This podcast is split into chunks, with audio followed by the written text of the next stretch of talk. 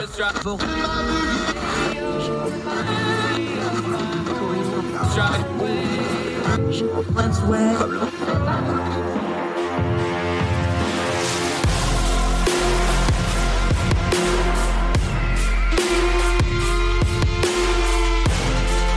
your host, Andrew Donaldson. This is Heard Tell. Uh, welcome back to Heard Tell. This is going to be a really, really fun one. We love doing these deep dives, and we're going to talk a little Machiavelli today. And no, I'm not talking about my favorite Tupac album. Uh, the guy, the myth, the legend, believe it or not, influence on a whole lot of people, including founding fathers, including people today. You're going to be shocked. We're going to go to our friend Amanda Griffiths has returned to the program. Last time we had her on, she mentioned this, and I was like, "Ooh, I want to do that one." Now we get to do it. I'm thrilled you're here. Thank you so much for joining us for this one. This is honestly a dream come true, Andrew. This is, I think I've peaked, and it's just downhill from here. So we're going to enjoy it. Now, if we could get movie rights to it, that would be peak because then you get paid for it. But this is going to be fun, I think. Um, of course, you've known Amanda. She's been on the program before. Uh, University of Chicago. You know, if you got to go to school in the Midwest, not a bad spot. Uh, Cato Institute. Long list of accolades and accomplishments. But this is kind of your baby, isn't it? You love. In fact, last time you were on the show, you were wearing a Machiavelli shirt. I um, yeah, I got another one too. I have, but I think I have three Machiavelli shirts. Here's a, this a Machiavelli quote shirt from chapter 18 of The Prince. It's the Fox Lion quote uh, well, for the podcast so. folks, though, give them the quote real quick, just in case they're not watching. So, yeah, in in English, um, the lion cannot protect himself from uh, from traps, and the fox cannot defend himself from wolves. One must therefore be a uh, a fox to recognize traps, uh, avoid traps, and a lion to frighten wolves. And that's chapter 18 of The Prince. So now here's, here's one of the key things, and this is something you've done a lot of research on. Before we even go into the myths and the legends and all that, and we're going to get into all that. There's an old joke in poetry, and I'm not a great poet, but I had to, you know, you got to take humanities when you go to school, even community college kids like me. There's the old joke of like, where does the poet stop and the translator start, right? Yeah. you've done quite a bit of research on this. The translations matter a lot, especially mm-hmm. something that's controversial, especially something where he kind of had an interesting writing and speaking style where he was kind of talking around things and talked in allegories and talked in metaphors. Talk about the translation element of this because people don't know, you know, we're dealing with Italian, we're dealing with Latin, we're dealing with the 15th century here. That's a really important piece of this puzzle to have before you even delve into anything, isn't it? It is, and in fact, in, in Italian, they have a they have a saying that goes um, "traduttore traditore," which is translator traitor.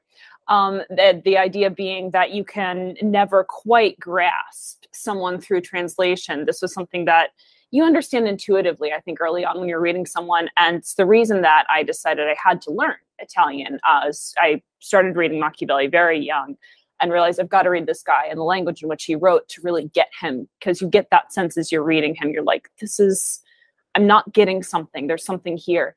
So a lot of my work, particularly my early work, uh, looks at specific words and phrases that Machiavelli uses that have been translated in, in myriad ways and looks at sort of okay how was this word being used back then how is machiavelli using it in this given context and then how have people interpreted this perhaps either in, in, a more cursory way or in a way that's not quite holistic uh, with with respect to what he really means what he's really getting at.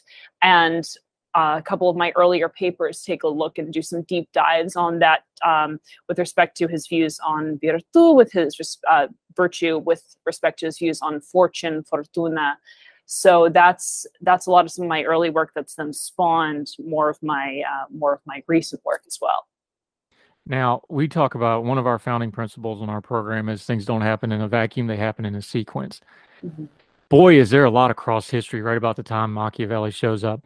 He's born into florence which is of course one of the centers of europe at the time. We know the renaissance. This is right after uh, the medici family which boy you could do a whole career's work just on them Yes. Uh, Savonarola, if you don't know that story, that just went down.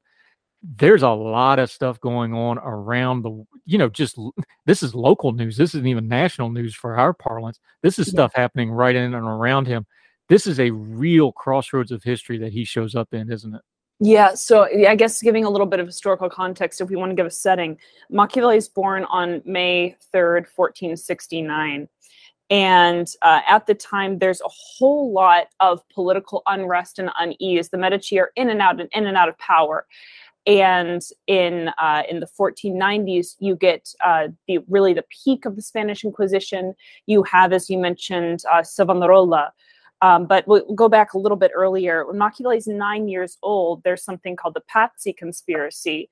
Interestingly, pazzo in Italian means crazy, but it's this attempt to assassinate the, the Medici family. Uh, one assassination attempt is successful, the other fails. And the fallout of the Pazzi conspiracy, Machiavelli is witnessing all of this as a nine year old. And he's witnessing it live. Uh, he's nine years old, and there are people being disemboweled in the town square, uh, hung from windows. If anyone has seen Hannibal, uh, the early scene where Hannibal makes a reference to uh, to someone getting hung out of windows, I won't get too graphic. That happened. There is an extremely good chance Machiavelli saw that. He at least heard of it, and again, he's nine years old. So that's his grounding in politics.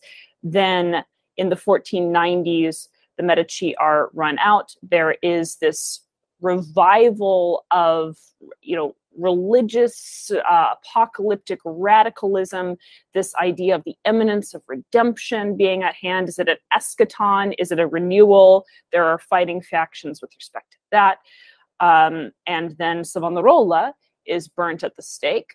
Uh, Savonarola is this this this kind of dissident religious radical. He's not a papist, but he is extremely, uh, extremely rabid. And so are his followers. Machiavelli is part of a, a very briefly established new government that's more Republican. He becomes the right hand man of this guy named Piero Soderini, who is uh, sort of is called Gonfaloniere, but kind of the leader of Florence. Then the Medici return. Soderini is run out. Uh, Machiavelli is put on this list of potential conspirators against the Medici. Uh, we're we're skipping a lot, and we can we can go back and dive into some things. Machiavelli eventually is put on a list of potential conspirators against the Medici and an arrest is, or sorry, a warrant is is sent out for his arrest. He goes and hides. Then another announcement is made that anyone who knows of his whereabouts and does not share them will share his fate, whatever that may be. At that point, Machiavelli turns himself in and because he and he's not been conspiring against the Medici, he just doesn't want his friends and his family to have whatever is going to happen to him, which is probably going to be death. He doesn't want that to happen to them, and he is in the um, uh, which is a prison, for uh, for for almost a month, I believe. He is tortured. Uh, he is interrogated finally he is released uh, mercifully and goes back to uh, to this kind of little family uh, family hut where I've been on the outskirts of, of Florence. It's called Albergaccio, which literally means ugly inn. Um, and that's where he does a lot of his writing. That's where he does a lot of his his speaking and and his his conversations with with people, where he gets his fodder for his most famous works, The Prince and the Discourses. And then he does eventually come back into politics, never enjoys quite the same position that he had with Soderini, but he does attempt to train a civilian militia, which was kind of his pet project. Um, there is another, sadly, there, there's another Republican revival that ousts the Medici family again. Machiavelli, we would think, would be very, very sympathetic to that but because Machiavelli technically worked for the Medici, he's not trusted. And uh, he dies pretty soon after that on uh, June 21st, 1527. So, again, a lot of history, but there, but there's some of your context.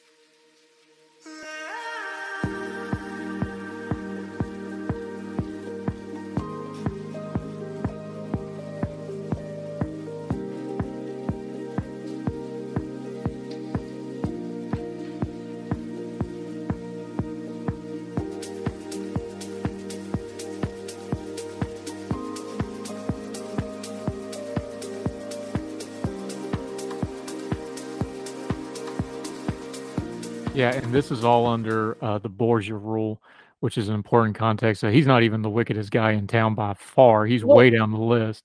The Borgias have been pretty blind, um, perhaps a yeah. little bit unfairly, but yeah, the, he was he worked for the he worked for Cesare Borgia briefly during that little stint when uh, Alexander VI was pope, and then uh, Cesare Borgia was trying to unify the uh, the Romagna area. Yeah, now the Borgias are so good. They've had two disparate and very different uh, TV series already made about them. You can go check them out. Uh, the Overseas Carnival one is far superior, by the way. Just my personal, accurate right. but humble opinion. Um, but th- there's so much stuff going on here. Here's where we should start, though, because people know about his writing and the Prince, and the Prince is what really made him famous but nobody read that book the first 20 years it was out. The, this thing was definitely a slow burn. This is where the myth and the legend really starts catching up with the guy because he had success in his, you know, in his own city and city state and the politics of the day. But what we think of as Machiavelli doesn't really start until that book goes international and world leaders at the time, you know, start reading it. The French get a hold of it Henry VIII was known to be a, a, fan of it. Thomas Cromwell, we've got papers where he talks about it. That's where this really starts turning into what we think of as Machiavelli, doesn't it? Yeah. So you brought up a really great point. The English speaking world, our first introduction to Machiavelli was not through a translation of Machiavelli. Uh, it was through a guy named Innocent Gentillet, who is uh, who was a French Protestant and he wrote a book called Contre Machiavel, which is anti Machiavelli. So imagine like there's this writer or reporter or journalist, whatever, who's written this thing in the Atlantic, but you haven't read it. And I come up to you and I say, Hey, have you read this article? And you haven't. And I say, Well, let me tell you all about it and why it's wrong and what it says and why it's bad. And that's basically what Gentillet did. He made Machiavelli this scapegoat for Catholic sacrilege during the Protestant, English Protestant Reformation, French Protestant Reformation, where obviously the Catholics and the Protestants, not really great friends, Machiavelli again becomes this scapegoat. Gentillet refers to him uh, as a uh, follower of Epicurus, a, a, doctor of atheists, and a master of ignorance, which I really want on a business card because uh, that sounds kind of cool. But at any rate, there that's how the English speaking world is, world is introduced to him before they even read Machiavelli. They read this guy maligning Machiavelli, constructing all of these, you know, kind of paper Machiavellian maxims and knocking them down. So then we come to Machiavelli having this idea, even if we're inclined to be sympathetic to the guy, even if we're inclined to read him in a more nuanced light, there's always already a filter where we've gotten this idea that an argument that ha- has been made by Machiavelli that perhaps hasn't really been made, but someone has told us here's what he means when he says X, here's what Machiavelli thinks. So you're always kind of having to construct an apologia for something that might not have even ever been said or thought or intended. And that's how we kind of get this that that's how this myth of Machiavelli is first first incepted. Yeah. So for those of you that need a flowchart for all this, which I'm one of them, we're not even out of the 15th century yet here. And already to get to the core of Machiavelli, we've got to run through this French Huguenot who's a Protestant because he wrote this discourse against Machiavelli or anti Machiavelli that was published in Geneva in 1576. Mm-hmm to understand something that he wrote in the 1520s that wasn't even released until years later about a guy that's already needing to be translated. That's a lot of that's a lot of filters to try to get to something. And you know if you know anything about source documentation and you know textual criticism and stuff man we're not even 50 years from the guy and you've already got a mess on your hands. Yeah. No it's like six degrees but so many more. And you know you you get this you get this anytime that you that someone that you're in a class, right? And someone teaches you about someone, you're getting their opinion, their distillation, their filter of them. Um, when I started reading Machiavelli, I was I didn't I wasn't doing it for a class the first time that I read Machiavelli, and so no no no one ever taught me how to read Machiavelli, which is kind of why I have some heterodox opinions on. Uh, obviously, I have since taken courses on Machiavelli taught by Machiavelli scholars, but when I first came to him, it was completely raw. It was without any of that, let me tell you what he means. And that really, I think there's kind of a, a, a beauty in that level of ignorance sometimes when you encounter a thinker, and you can only do it once.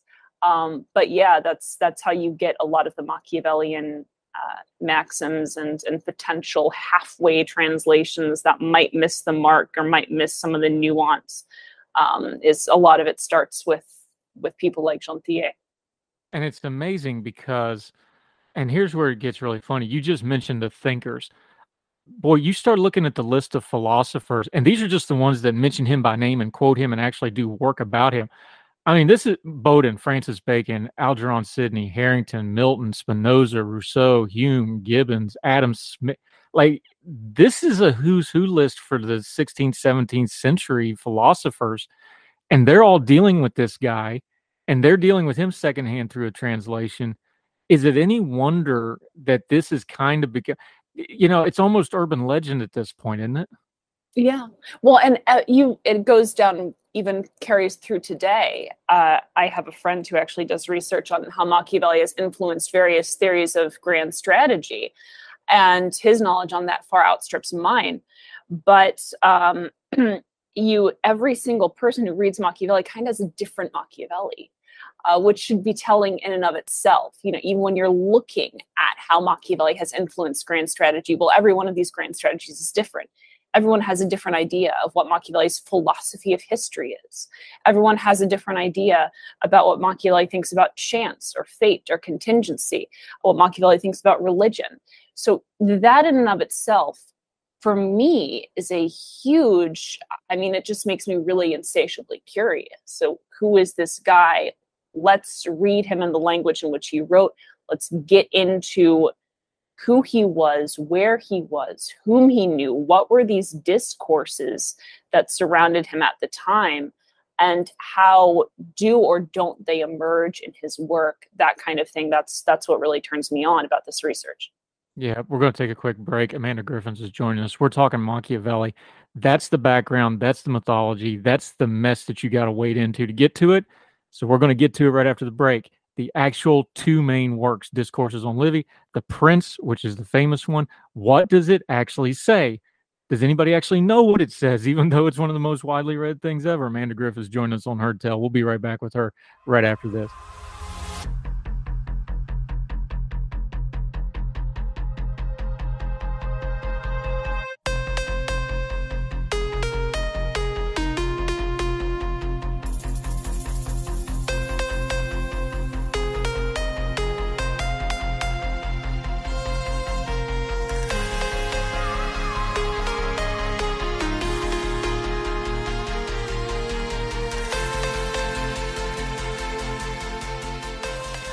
Uh, welcome back to Heard Tell. All right, we're talking conspiracy theories. One of the original conspiracy theories, Machiavelli, because who knows what he wrote?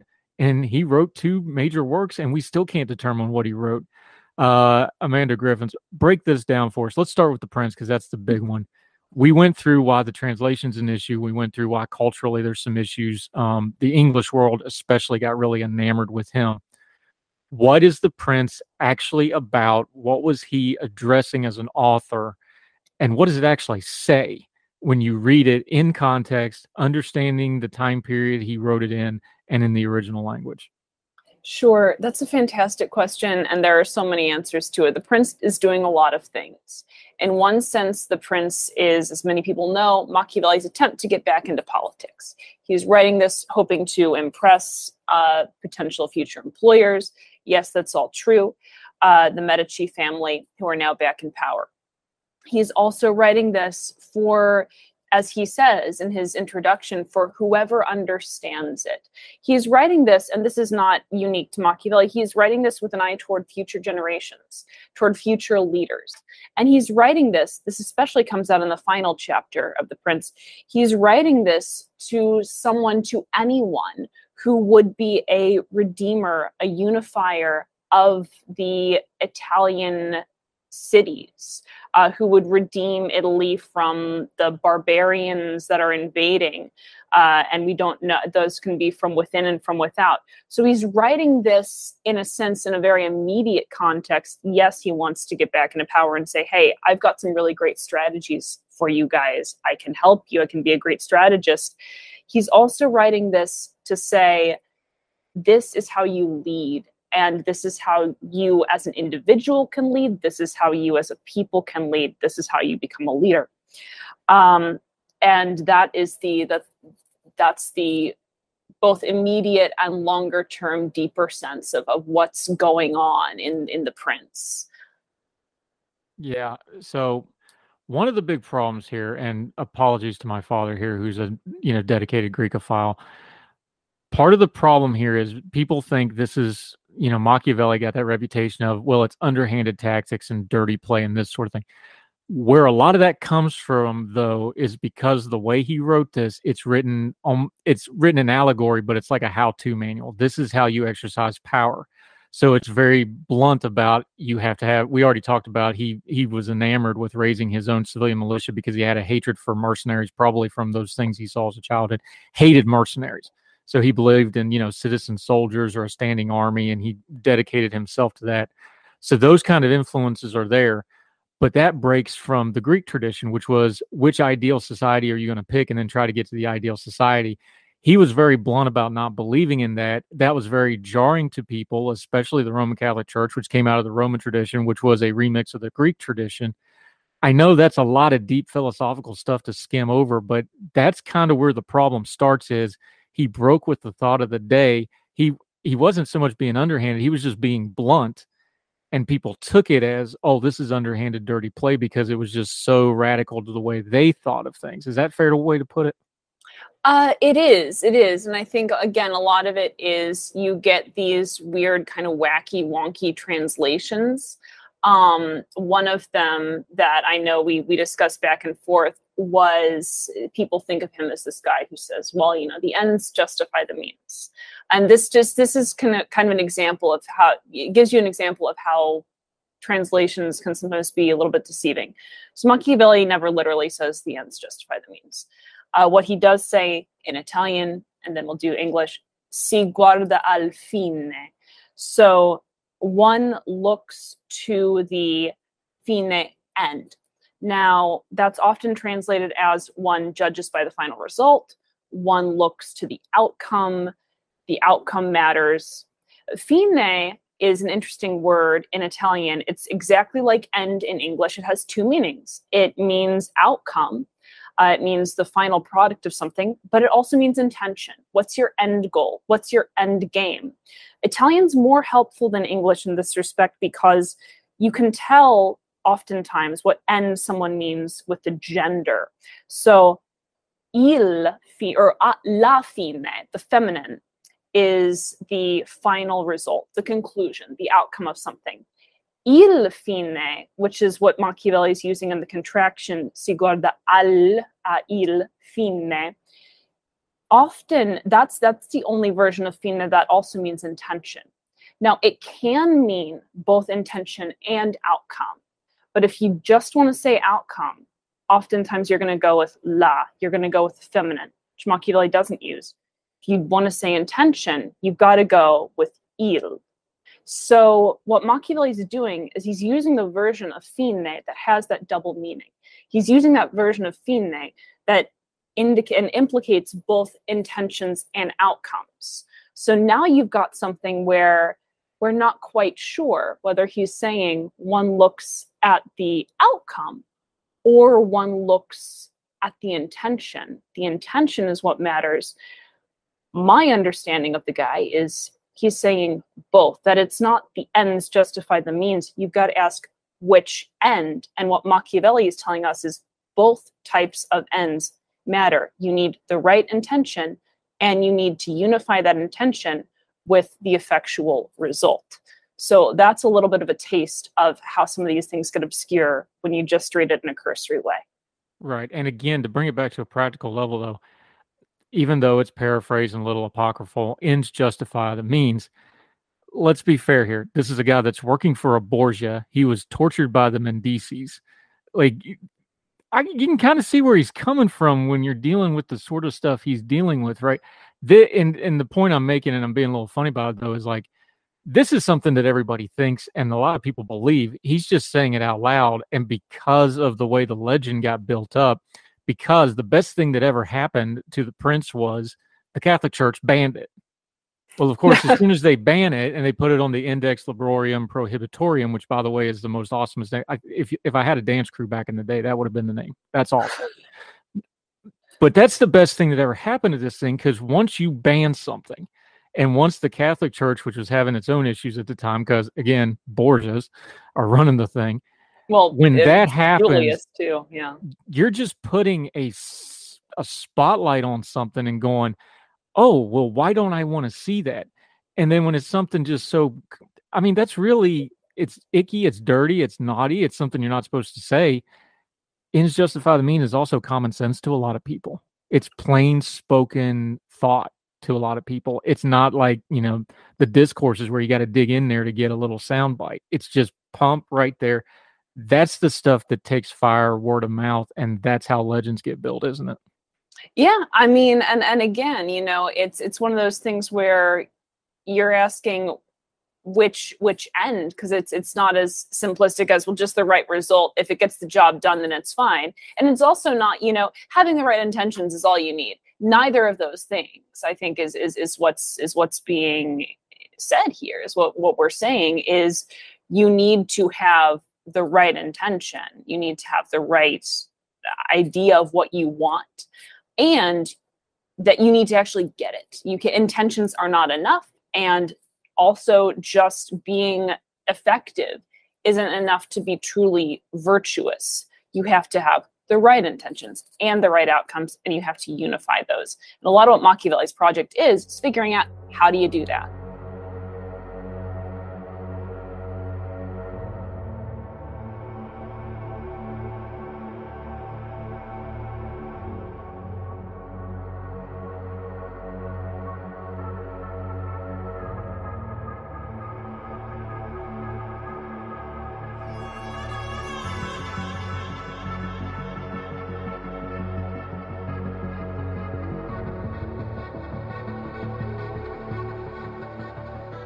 Yeah, talking to Amanda Griffiths. Okay, so this is obviously an important work. It's been a well worked over work. Instead of trying to go through the whole book um, in the time we have, I'm going to throw you a couple of the of the legends about what the book is and is, and oh, you boy. tell me whether they're correct or not. Okay. Okay. Uh, so here's some of the misconceptions of it. Was it an allegory against the Catholic Church?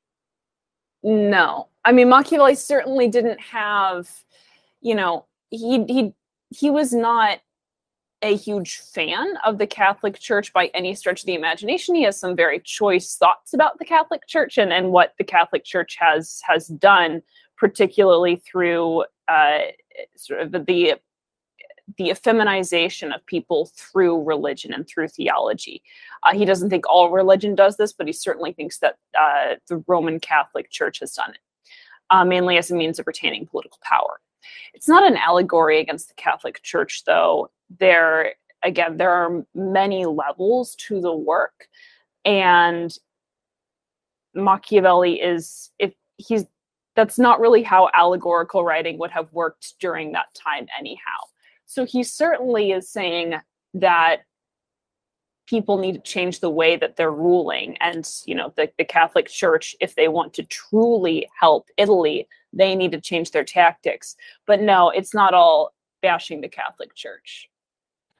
Was the prince uh, directed at Lorenzo de Medici, Medici, excuse me, and was it a how-to manual to get into his good graces more than anything else? Because it was dedicated to him by some translations, and I know that's controversial in and of itself, but mm-hmm. you can pick it up however you want to from there.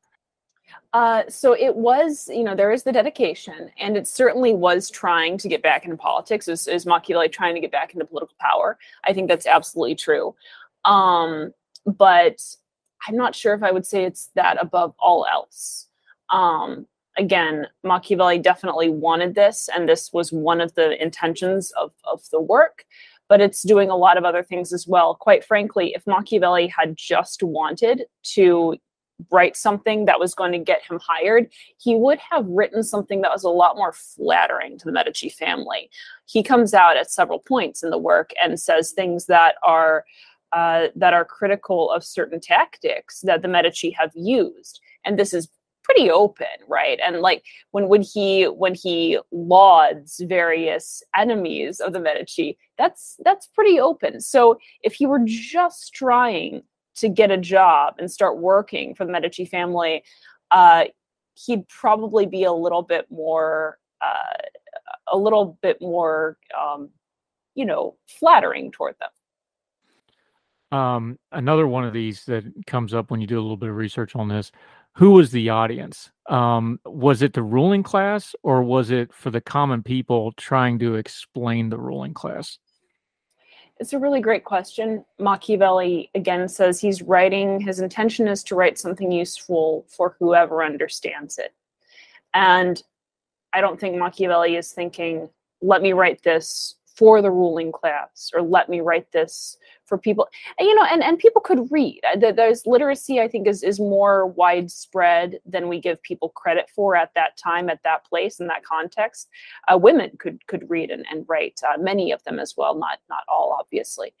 But um so machiavelli is writing for whoever is going to read this and i he, he really does have an eye toward future generations. This is not something that is particularly rare. There's there's this they're picking up his he and his contemporaries are picking up on this long tradition of earlier writers as well.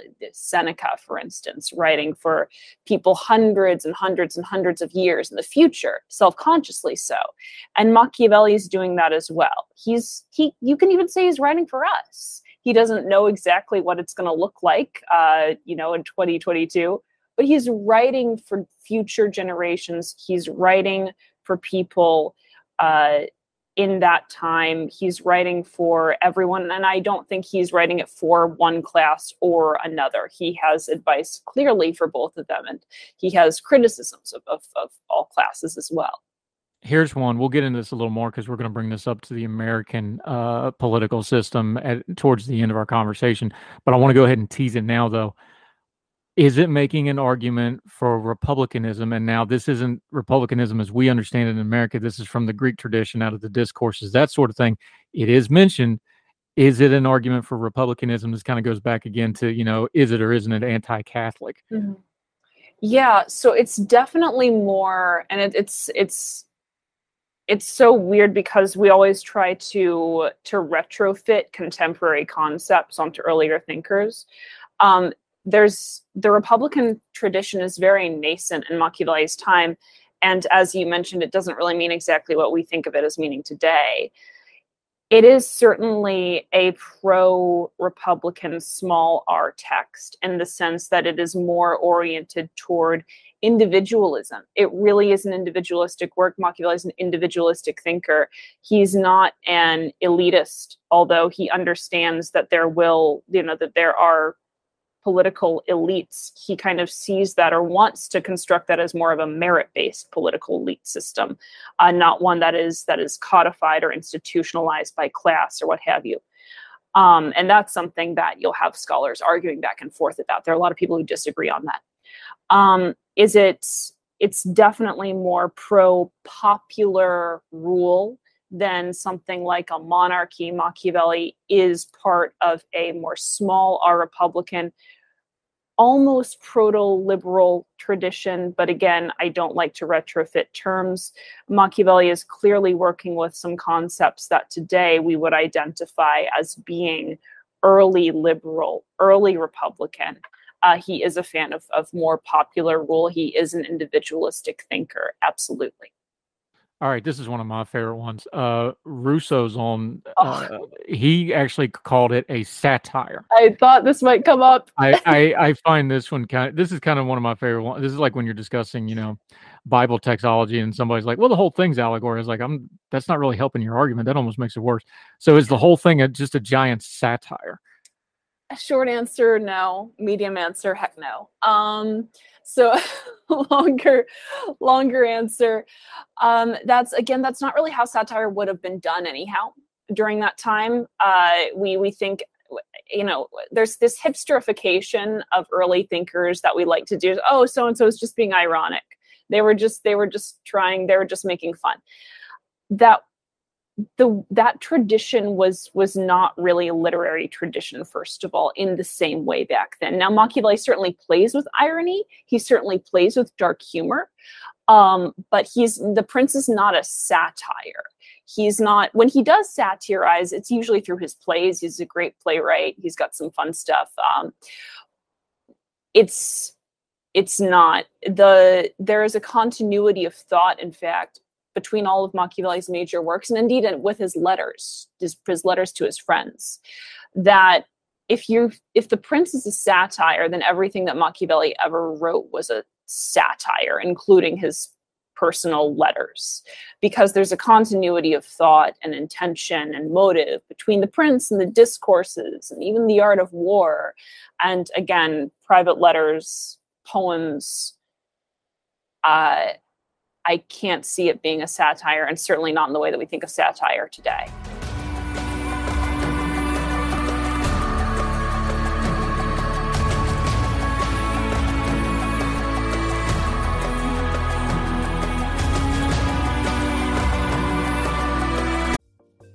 Folks, if you've listened to the Heard Tell program, you've heard our friend Gabriella Hoffman, but you need to make sure you're checking out her podcast, District of Conservation. It's a podcast exploring the nuances of true conservation efforts from DC and beyond. From topic discussions to exclusive interviews with conservation and energy newsmakers, Gabriella keeps listeners appraised of the latest news stories while elevating important voices. Listen to District of Conservation on Apple Podcast or wherever podcasts are played.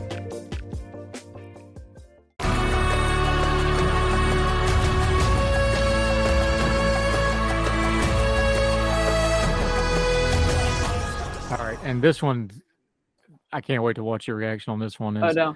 There's been a few people because there's uh-huh. always those guys, right? But because the discourses, which is a technical term, is the discourses on the first 10 books of Titus Livius, which was, you know, that's the classical way that you would deal with the subject, but he went way afield of the subject and got mm-hmm. uh, ranty, I think is a fair way to say it. Um, Times, yeah. But because it was more of, it went very different in voice and key. It went more into the Republican system we were talking about. There is the argument these were written by two different guys. What would you say to that? Yeah, I mean, no. Uh, that's that's again because of the continuity of thought. Uh, that's that's highly unlikely. I mean, I, it's it's not even. I, it's not. That's it's not true. Um, it was not written by. They were not written by two different guys. There is too much evidence that it was not in every single way. But when you look at the two texts, the Prince is about politics ex novo, right? It's politics from the ground up, from a zero degree state. Well, the discourses is about maintaining and perpetuating the state. Machiavelli is very interested in the discourses with perpetuity, renewal. Uh, we may or may not get into some of that later. Um, so these are about two different dimensions of governance, if you like, but they are the same guy with the same beliefs talking about the ex novo and then talking about the again the perpetuity and the the renewal of foundation which makes sense when you think about it, because again, that's the classical way you did a treatise was you take something like, okay, I'm going to dig deep onto this subject. You know, we, mm-hmm. you know, it'd be like doing a doctorate paper now, for lack right. of a better term, as a comparison. So of course it's going to be different, but I did I did find it funny. There's folks out there like that. We're talking to Amanda Griffiths. Okay, we're going to dig into some of those influences. We're going to start getting into the modern age. You know, 15th century, still a long time ago. How did it? How does this thing endure? And then we're going to get to even how the American founding fathers uh, talked about Machiavelli and a lot of world history, big time names, good and bad, had a lot of stuff. Uh, one major figure in modern history for the bad team, the bad side, if you will, actually had his own annotated copy. We'll talk about that. Amanda Griffiths continues with us talking Machiavelli in a very non Machiavelli way because we're trying to do it in plain language that even I can understand because she's just that brilliant. More with her right after this.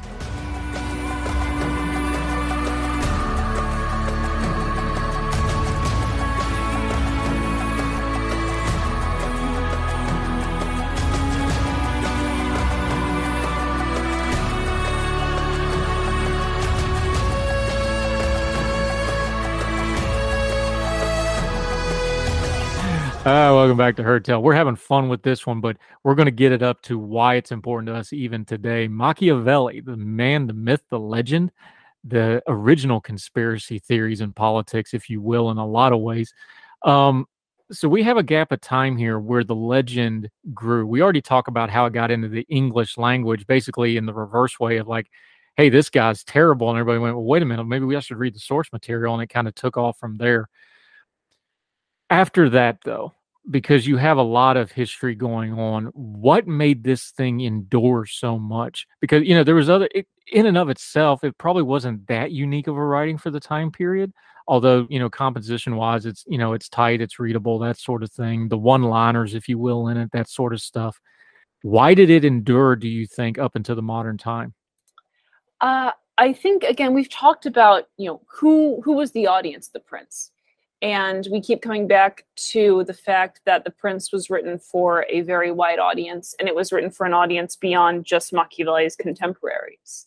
When you have a work like that, and when you have a work like that that's done well, it does resonate with a, a really significant and, and long stretch of people across cultures, across time frames. So I think that's why. I think there's something that resonates there's there's a truth. I'm getting I'm putting myself in, in jeopardy here. Uh, there, there there's this kind of enduring truth that some that that at least speaks to people or seems to be present in, in the prince and in the discourses and in Machiavelli's work. We argue about what that is, but there seems to be something that across cultures, across time, is true and is present in the text.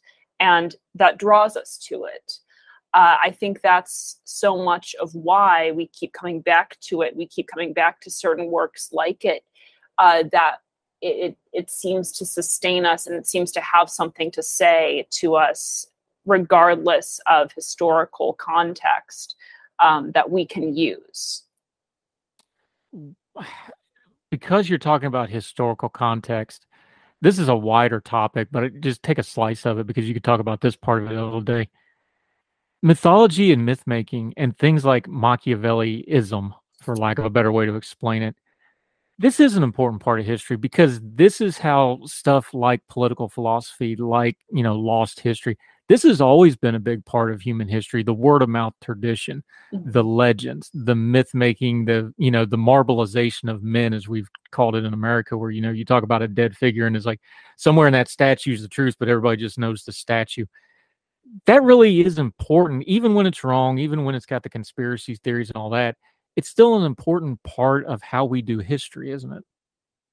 Absolutely absolutely and uh, it's it's something that I think is you know I, that that is what kind of brings us back to certain thinkers. And it's something that i think machiavelli would approve of it. I think you know if, if you were to to say well people will read your work and part of that though uh, involves a bunch of rumors and myths getting passed down about you that may or may not be true but people will continue to find your work again and again and again and find meaning from it as a result.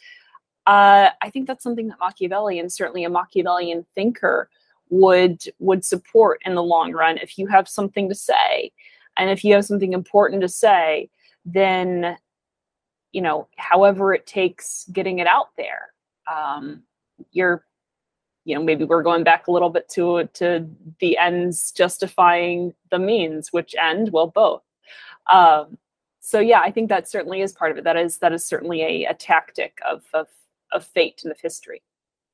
Or as uh, my father would say, if you get the ends justifying the means and they're pulling on both ends, you know, the truth ends up being the rope. Um, I like that a lot. I dig he's, that. He's full of that kind of stuff. Yeah. You know, taught high school for 35 years. That. He's got a lot of one liners. Um, let's get to the nitty gritty there of how we as Americans in the year of our Lord 2022 are still talking about Machiavelli, and you've even got merchandise with Machiavelli on it. We already talked about how this got into the English speaking realm and in the English speaking academic tradition through France to England. Well, when you look at our founding fathers, what was their influences? France and England.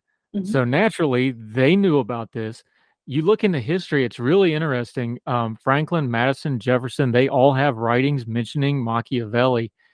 We have kind of a strong stream here. There, one of the balls of thread on this thing. You pull the yarn enough. American founding fathers, they like them some Machiavelli, both the theories of it and the mythology of it. But some of them actually read his work and treated it seriously too, didn't they? They did, and this is something about which I'm sure I'm sure you've you've done quite a bit of reading. Um, even people like Addison and Hume, who are probably more frequently invoked in some of the founding fathers' writings, they're reading Machiavelli, uh, they're drawing from him. Uh, George Washington, in fact, was was a very strategic and kind of cagey thinker and modeled some of his strategies after um, after some of the mythology around uh, was it Cincinnatus? So uh, and and obviously Livy talks about him. Machiavelli uh, admires a lot of the strategies that Cincinnatus uses to become this mythologized figure. So yeah, um, there's quite a bit of of Machiavelli that leaks into our own institutions, and I do say institutions, right? Uh, in the Constitution that we have today, the mixed government that we have. It's not only Machiavelli who gives us this, obviously. A fellow named Polybius comes up with these mixed mixed regimes. But in the uh, first book of the discourses, in the early chapters, Machiavelli lays out a lot, you know, what looks sort of like an early bicameral type of system. And it's a little bit of a riffing on what the Romans had. Machiavelli gives us ideas for institutions, not just in the discourses, by the way, but in some of his shorter writings as well, and in some of his briefer writings, um, where he talks about having divided government. Um, and where he talks about having various, he doesn't use this term specifically, but what we today would call checks and balances.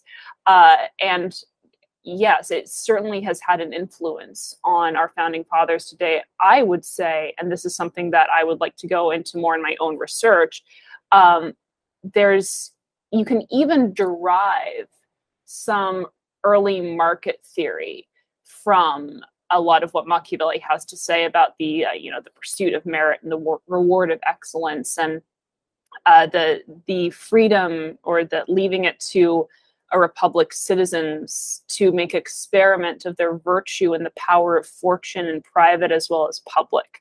I think that is such a great encapsulation of what liberty should look like.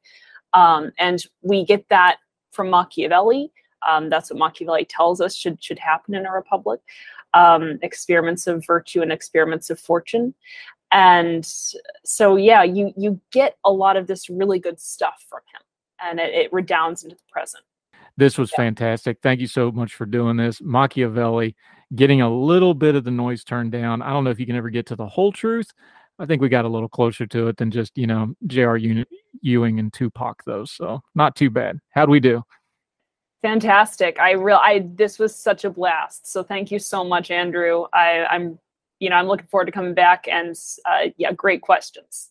We'll do it again soon. Thank you so much, right. my friend. Take care.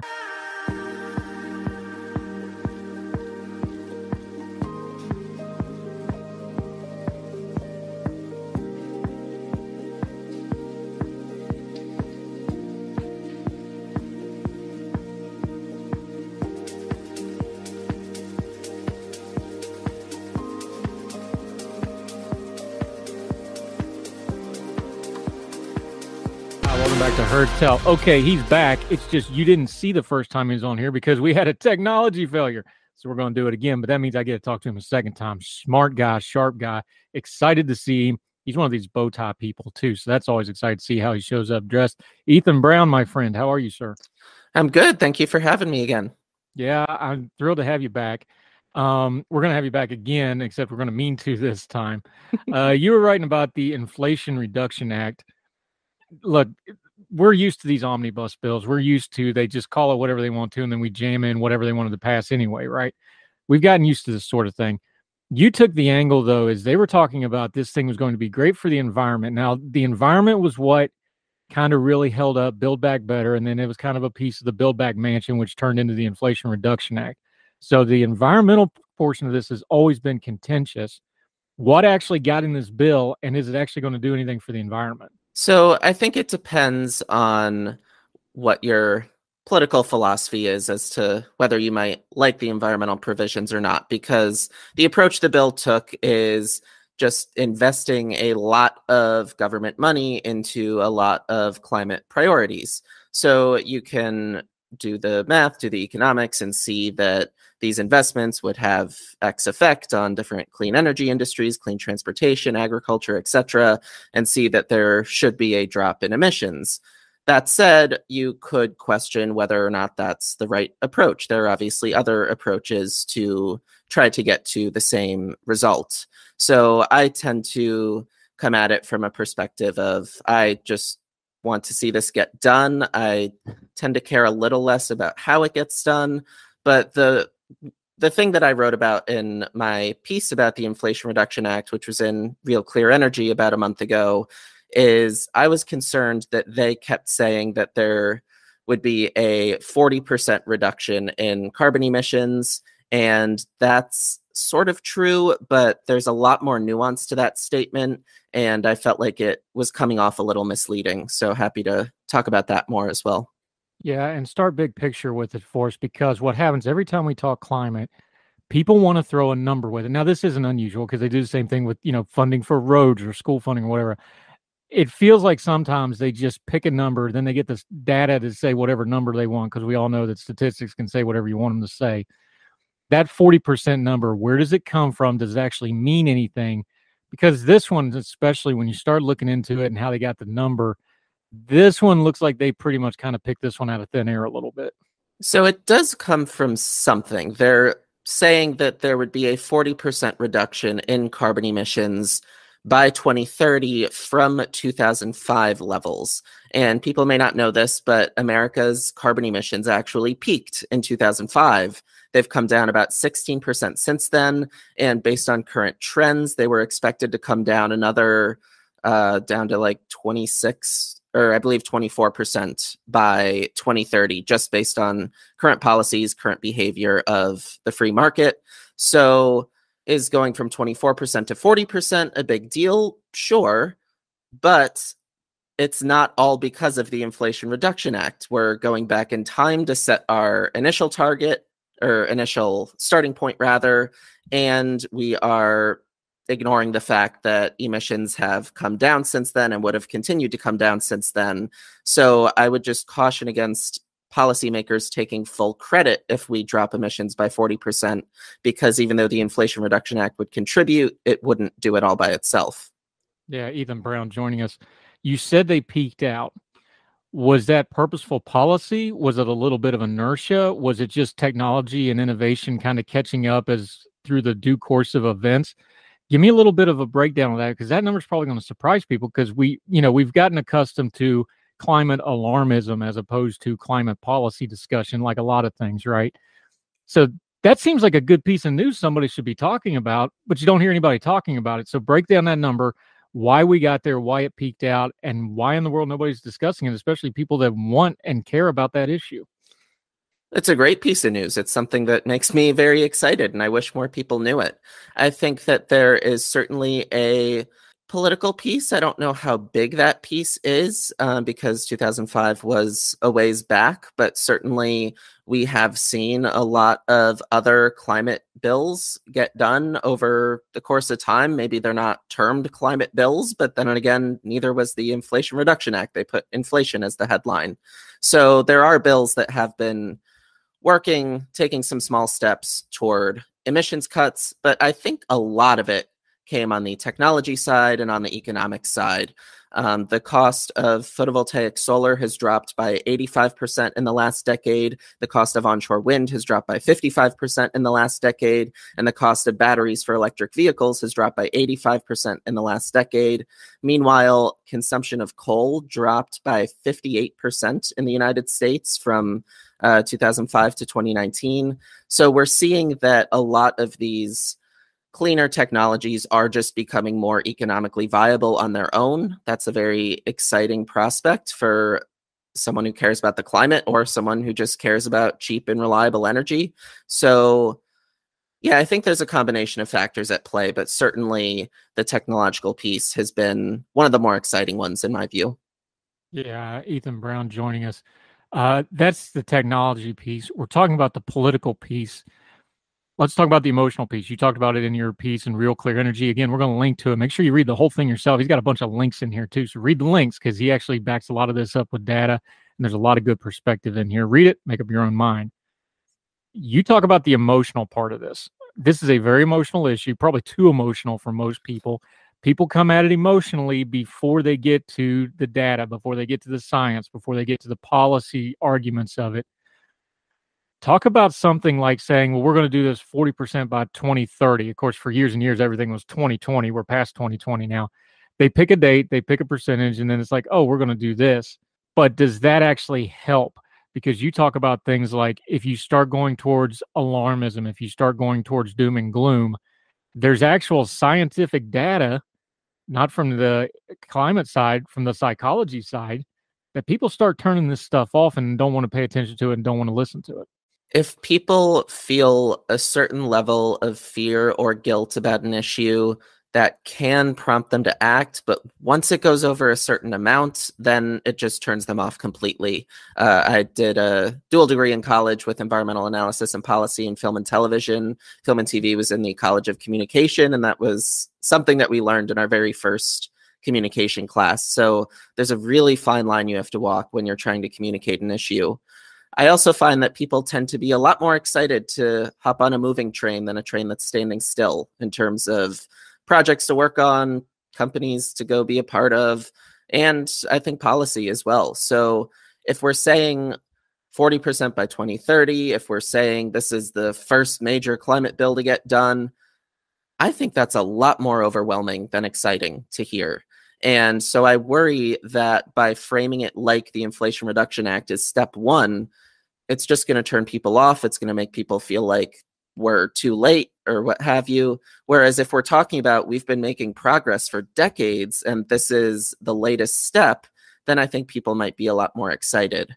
I was also concerned because for people who might not be as big a fan of the Inflation Reduction Act, be it political reasons or otherwise, it's kind of it excludes them a little bit. There are a lot of different ways to approach climate. This is not the only way to do it. And if we're saying this is the first and only big climate bill, then it might take people out of the climate conversation. Whereas I'd much rather people come in and say that wasn't the approach I would like, this is the approach I would like, and start to have those conversations and maybe have a more bipartisan approach next time around.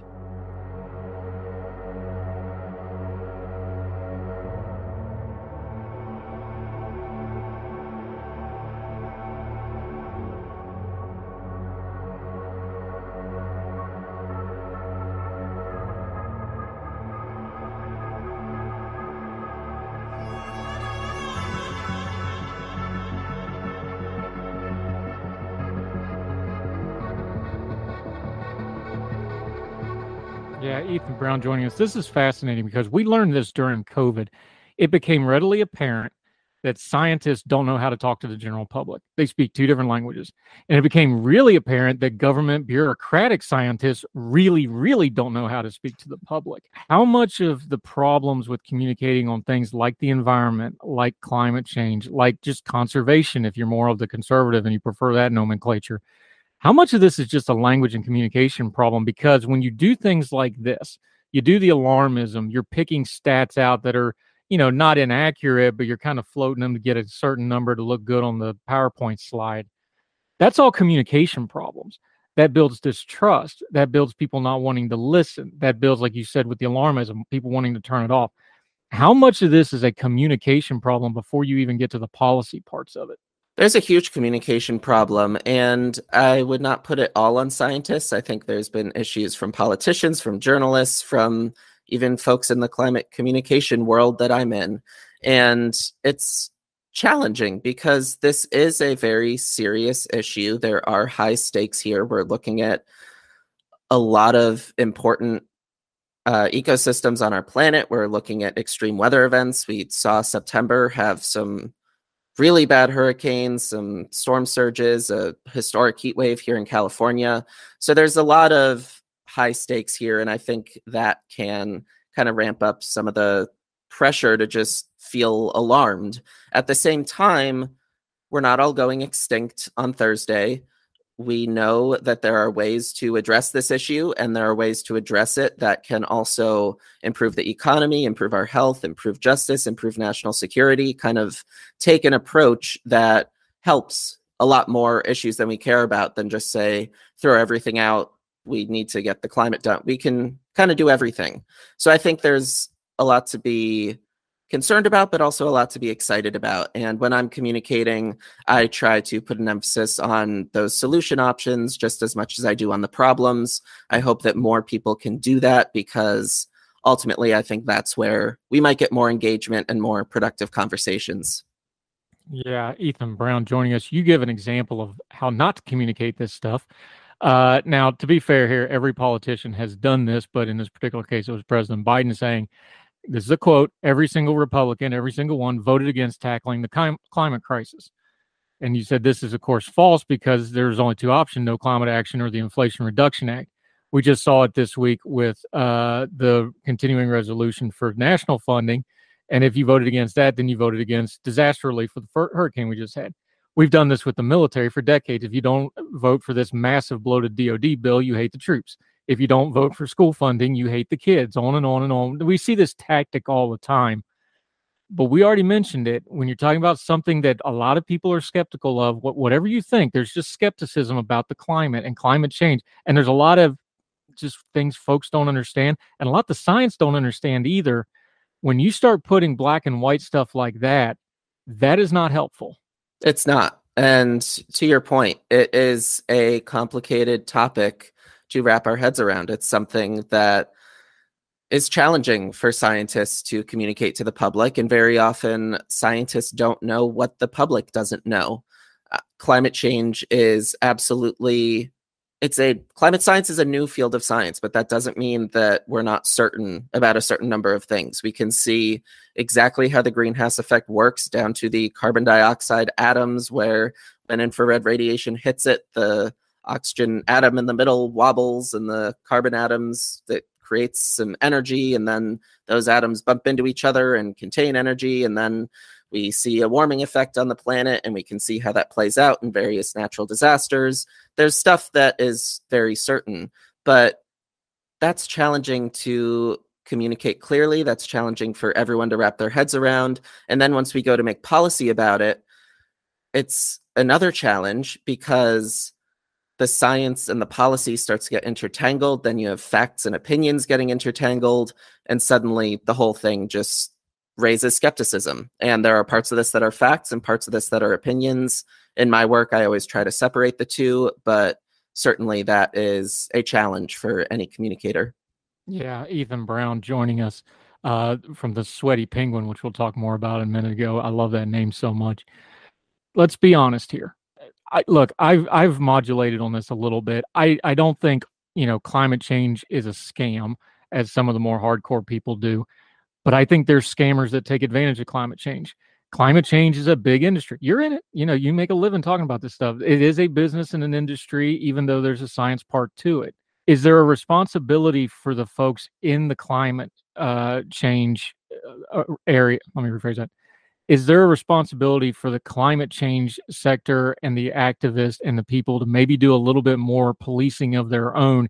Because frankly some of that skepticism some of that uh, questioning some of the climate stuff they've brought that on themselves.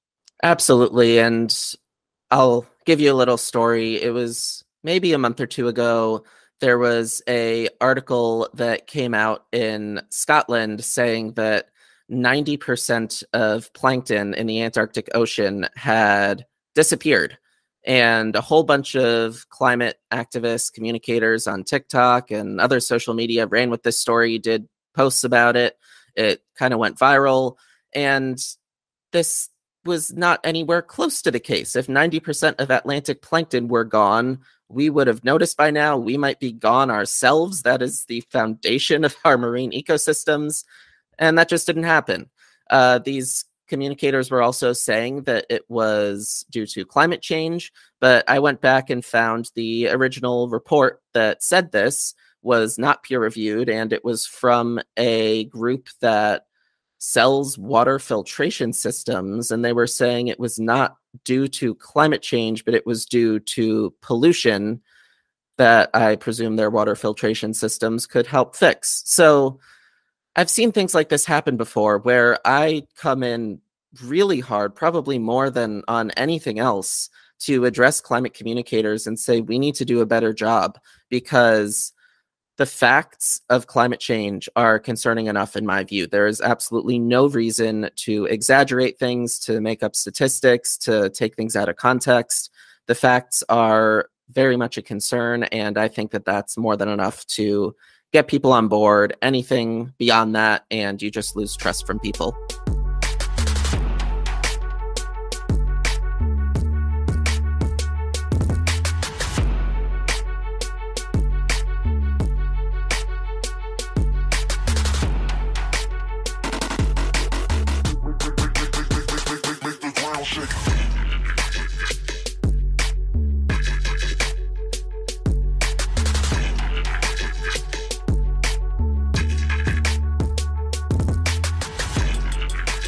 Ethan Brown joining us. Okay, but there's people that'll still contest that. People can have honest opinions on this thing. Isn't a good way to do this. And I think this is something that we're having trouble with in media and politics and everything. We want to nationalize everything. We can't really do anything about the Inflation Reduction Act other than talk about it. We can't really do anything about, you know, a big conference in Switzerland where everybody has to take their private jets to it and have a big meeting about the environment, right? Should we be spending more time and effort? And by we, I mean everybody involved, because if you talk to a conservative and you talk conservation where they live, they're going to be open to that. And the en- environmental and climate change folks, should they be talking a little more about local things, local level, municipal level, state level, things people can actually do, like going out and cleaning up their communities, like going out and working, you know, some forestry volunteer stuff, you know, just some basic stuff of taking care of the environment as it's traditionally labeled, you know, the nature, outdoors, things like this I I think sometimes we get into the, the, big picture stuff. We lose that there's a lot of that, and that would probably be an easier way to get into these things, and then you can discuss the bigger picture things. Is there an effort to kind of do that? Is that something that you see as well as lacking here? I've definitely seen the environmental movement start to take steps in that direction. And I think I agree with you. That's a very good thing. It's a lot easier to care about something in your community than to think about globally something going on on the other side of the world and how our actions here can impact that. So, yeah, the environmental movement, I believe, is starting to see that and starting to make some steps toward that. What I would hope that they do in doing that, which this I'm not sure is happening, there seems to be this idea of fighting for a cause and beating the opposition.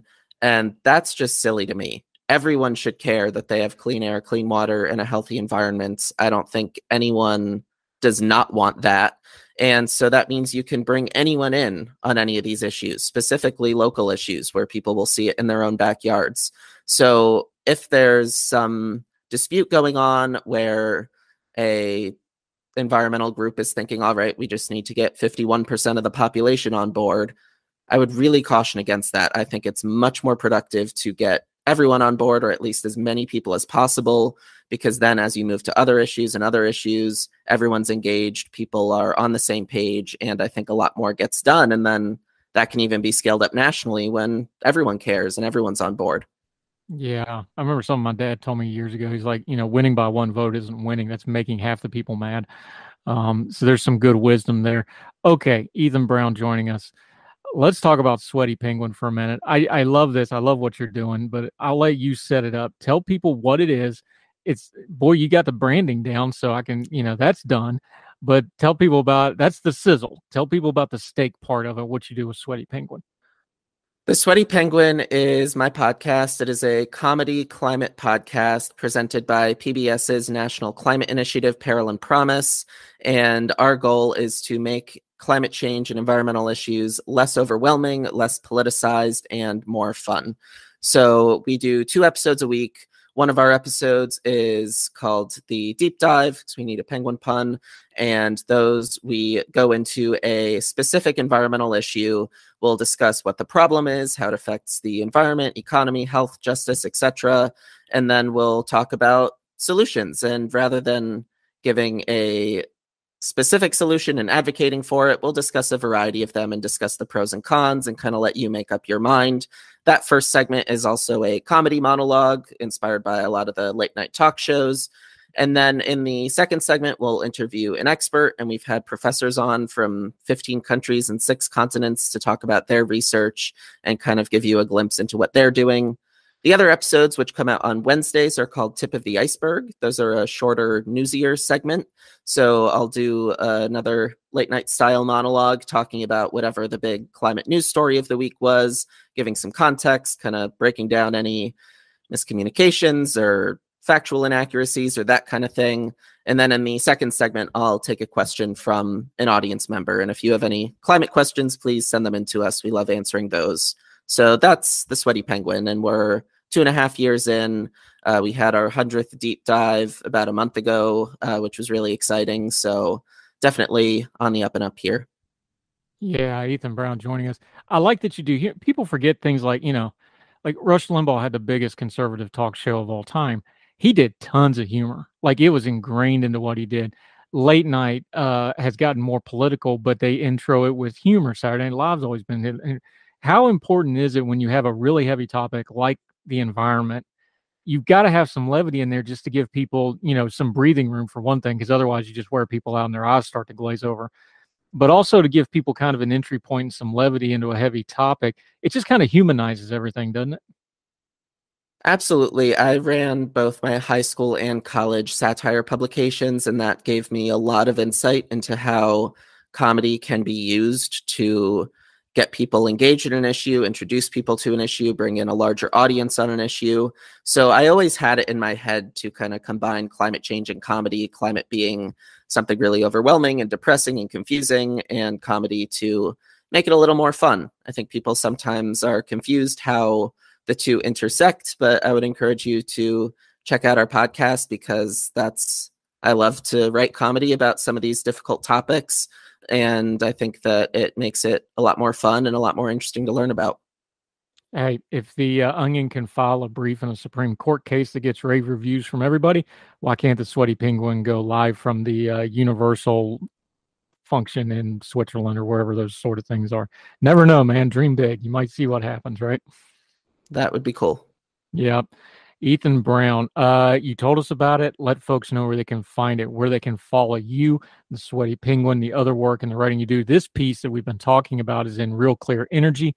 We will link to it. We will also link to the Sweaty Penguin so you can subscribe and download that. But let folks know where they can find it until they see you again back on Heard Tell, my friend.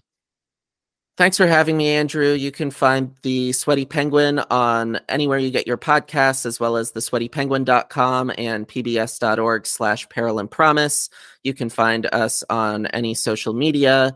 You can find us on Patreon at patreon.com slash the sweaty penguin, where you can get merch, bonus content, and a lot more. You can also submit questions to Tip of the Iceberg. Like I said, we love answering people's questions. And so I hope to hear from you there.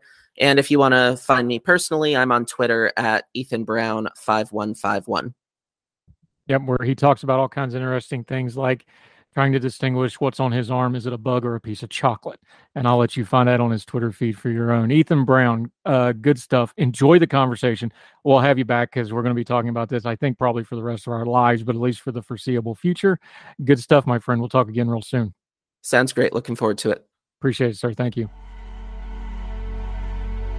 Now let me see you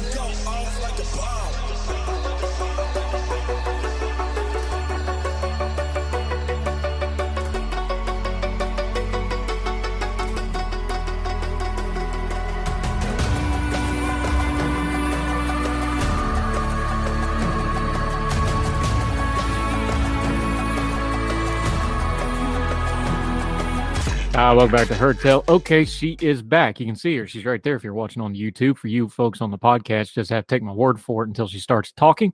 She's actually in Alaska because she works for the Alaska Policy Forum as she talks to us today. Uh, she's also our West Virginia correspondent. Boy, you've got it covered side to side in the lower 48 and Alaska both, don't you? Quinn Townsend's back. How are you? Good. How are you? You're all over the place. How do you keep track? Like, um, Alaska and West Virginia are very similar in their energy policies, so that helps. Um, just not the time difference and the amount of daylight. Yes, yeah. Which is it right now? Is it the too much daylight or too much darkness? Which time of the year are we in in Alaska right now? Um, it's not too bad right now. It's about how it is um out east, although it's still it's seven o'clock in the morning here and it's still very dark. So Love it. If you ever get a chance to go to Alaska or West Virginia, both of those places need to be on your bucket list, especially right now in the fall in West Virginia. It's just gorgeous. Uh, let's talk West Virginia. Um, everybody's favorite U.S. Senator, Joe Manchin, everybody's hero to hate. Um, this policy of his, where he's trying to get this um, reform done, here's what happened. Let me just nutshell this before we get into the actual policy. Is the policy never got discussed because it was Build Back Manchin and the uh, Inflation Reduction Act, and he got that through with the understanding he would get consideration on this bill. And then when he Mm-hmm. didn't, the the news media and the commentary it just went, ha ha ha, Manchin didn't get what he wanted, and they moved on. But underneath that, there was actually a policy that whether you agreed with it or not, I think is worth at least discussing, and that really got lost in all the national narrative, didn't it? yeah, it really did. Yeah, so just widely, broadly speaking, um, permitting reform would require faster approval of permits. So, energy production permits typically, um, that's not just fossil fuel, although that's what everyone throws around, but that also um, includes wind, solar, geothermal, hydropower. All of the energy production projects have to go through rigorous environmental studies and permitting approval, and they can take many, many years and millions of dollars, depending how large the project is. And so, permitting reform would simply require there would still be environmental processes and approval, but there would be a requirement to make it faster. Um, because when it takes five, six, seven years to get something approved when we need it next year, that's really not helpful for Americans who are struggling with their energy bills. Yeah, uh, Quinn Townsend joining us. This isn't just about building stuff, though, too. This applies to all federal regulation. You used a real life catastrophe example in your pieces in Real Clear Energy. We'll link to it, like always. Read the whole thing. She's got a ton of links in here that you need to click through, read all them, too. The Caldor fire out in California in 2021. The investigative report on that found quote unquote regulatory delays, and the U.S. Forest Service made some mistakes on top of it as part of the blame for this. So the U.S. Forest Service, of course, is a federal institution. It's just like anything else in the government. It affects things like this as well, where they're trying to do things like land clearing, proper forest management. That all con- that involves construction. That often involves third-party contractors, things like this. So it's not Mhm. just pipelines and energy. That's a real world thing that really affects people's lives, and it's another example of something that needs to be sped up, especially before you have a crisis, because you got to prevent forest fires. Not a lot you can do once they start Right. Yeah. why did you go to that example other than just it's so glaring of like the government screwed this up and you know acres and acres of land burned up I think for everyone out west, particularly, um, it's just a very stark example. It was a tragedy, and all of a lot of these fires, um, very large wildfires, can be, if not prevented, at least they could have been much smaller if um, the Forest Service and other um, agencies involved in land management were able to do what they needed to do. Um, to clean up forests uh, to prevent wildfires being worse, which everyone who lives out west and has experienced the smoke or God forbid even had to leave their homes, that's that's people's lives and livelihoods that the wildfires affect.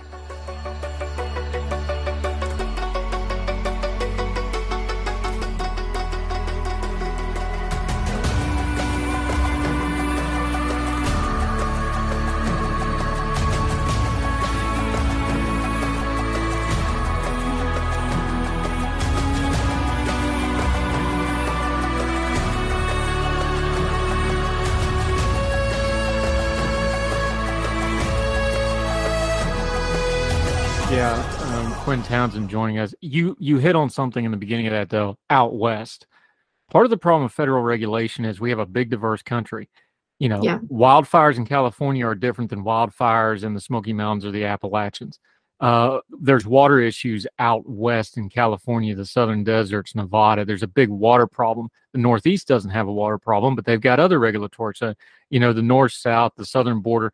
We have a diverse country. That's going to require some diverse regulatory reform on things like this.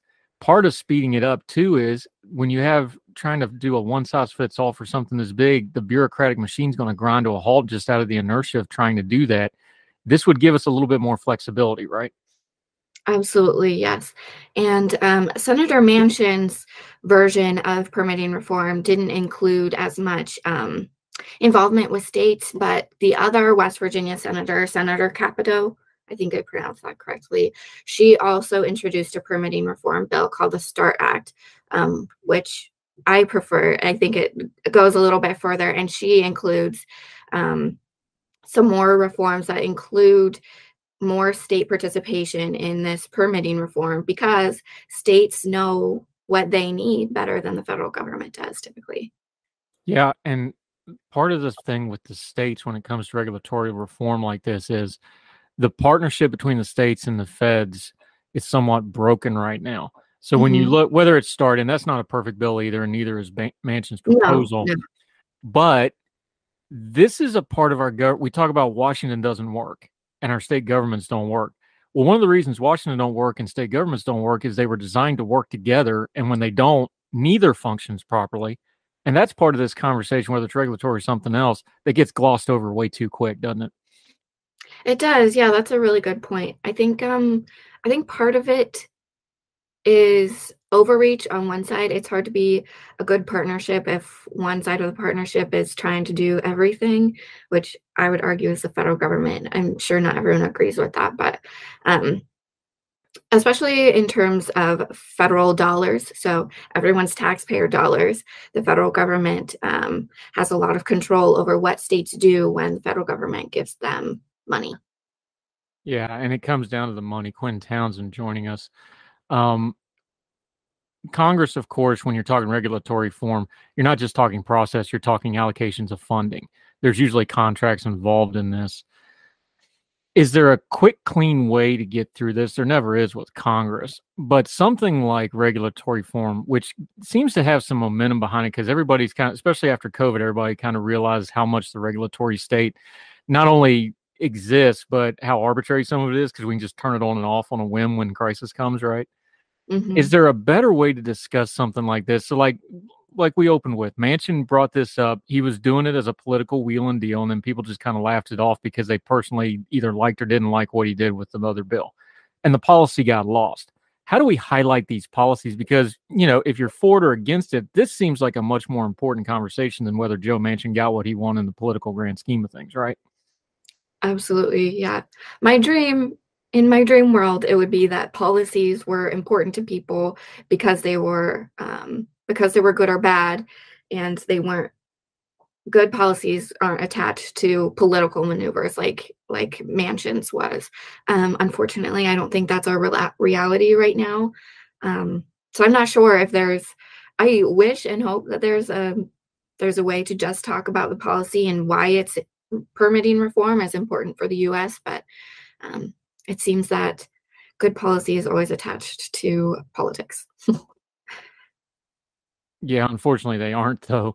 Uh, Quinn Townsend joining us. When we look at this overall picture, whether it's the START, which is a Republic, Republican proposal, Joe Manchin obviously proposed this.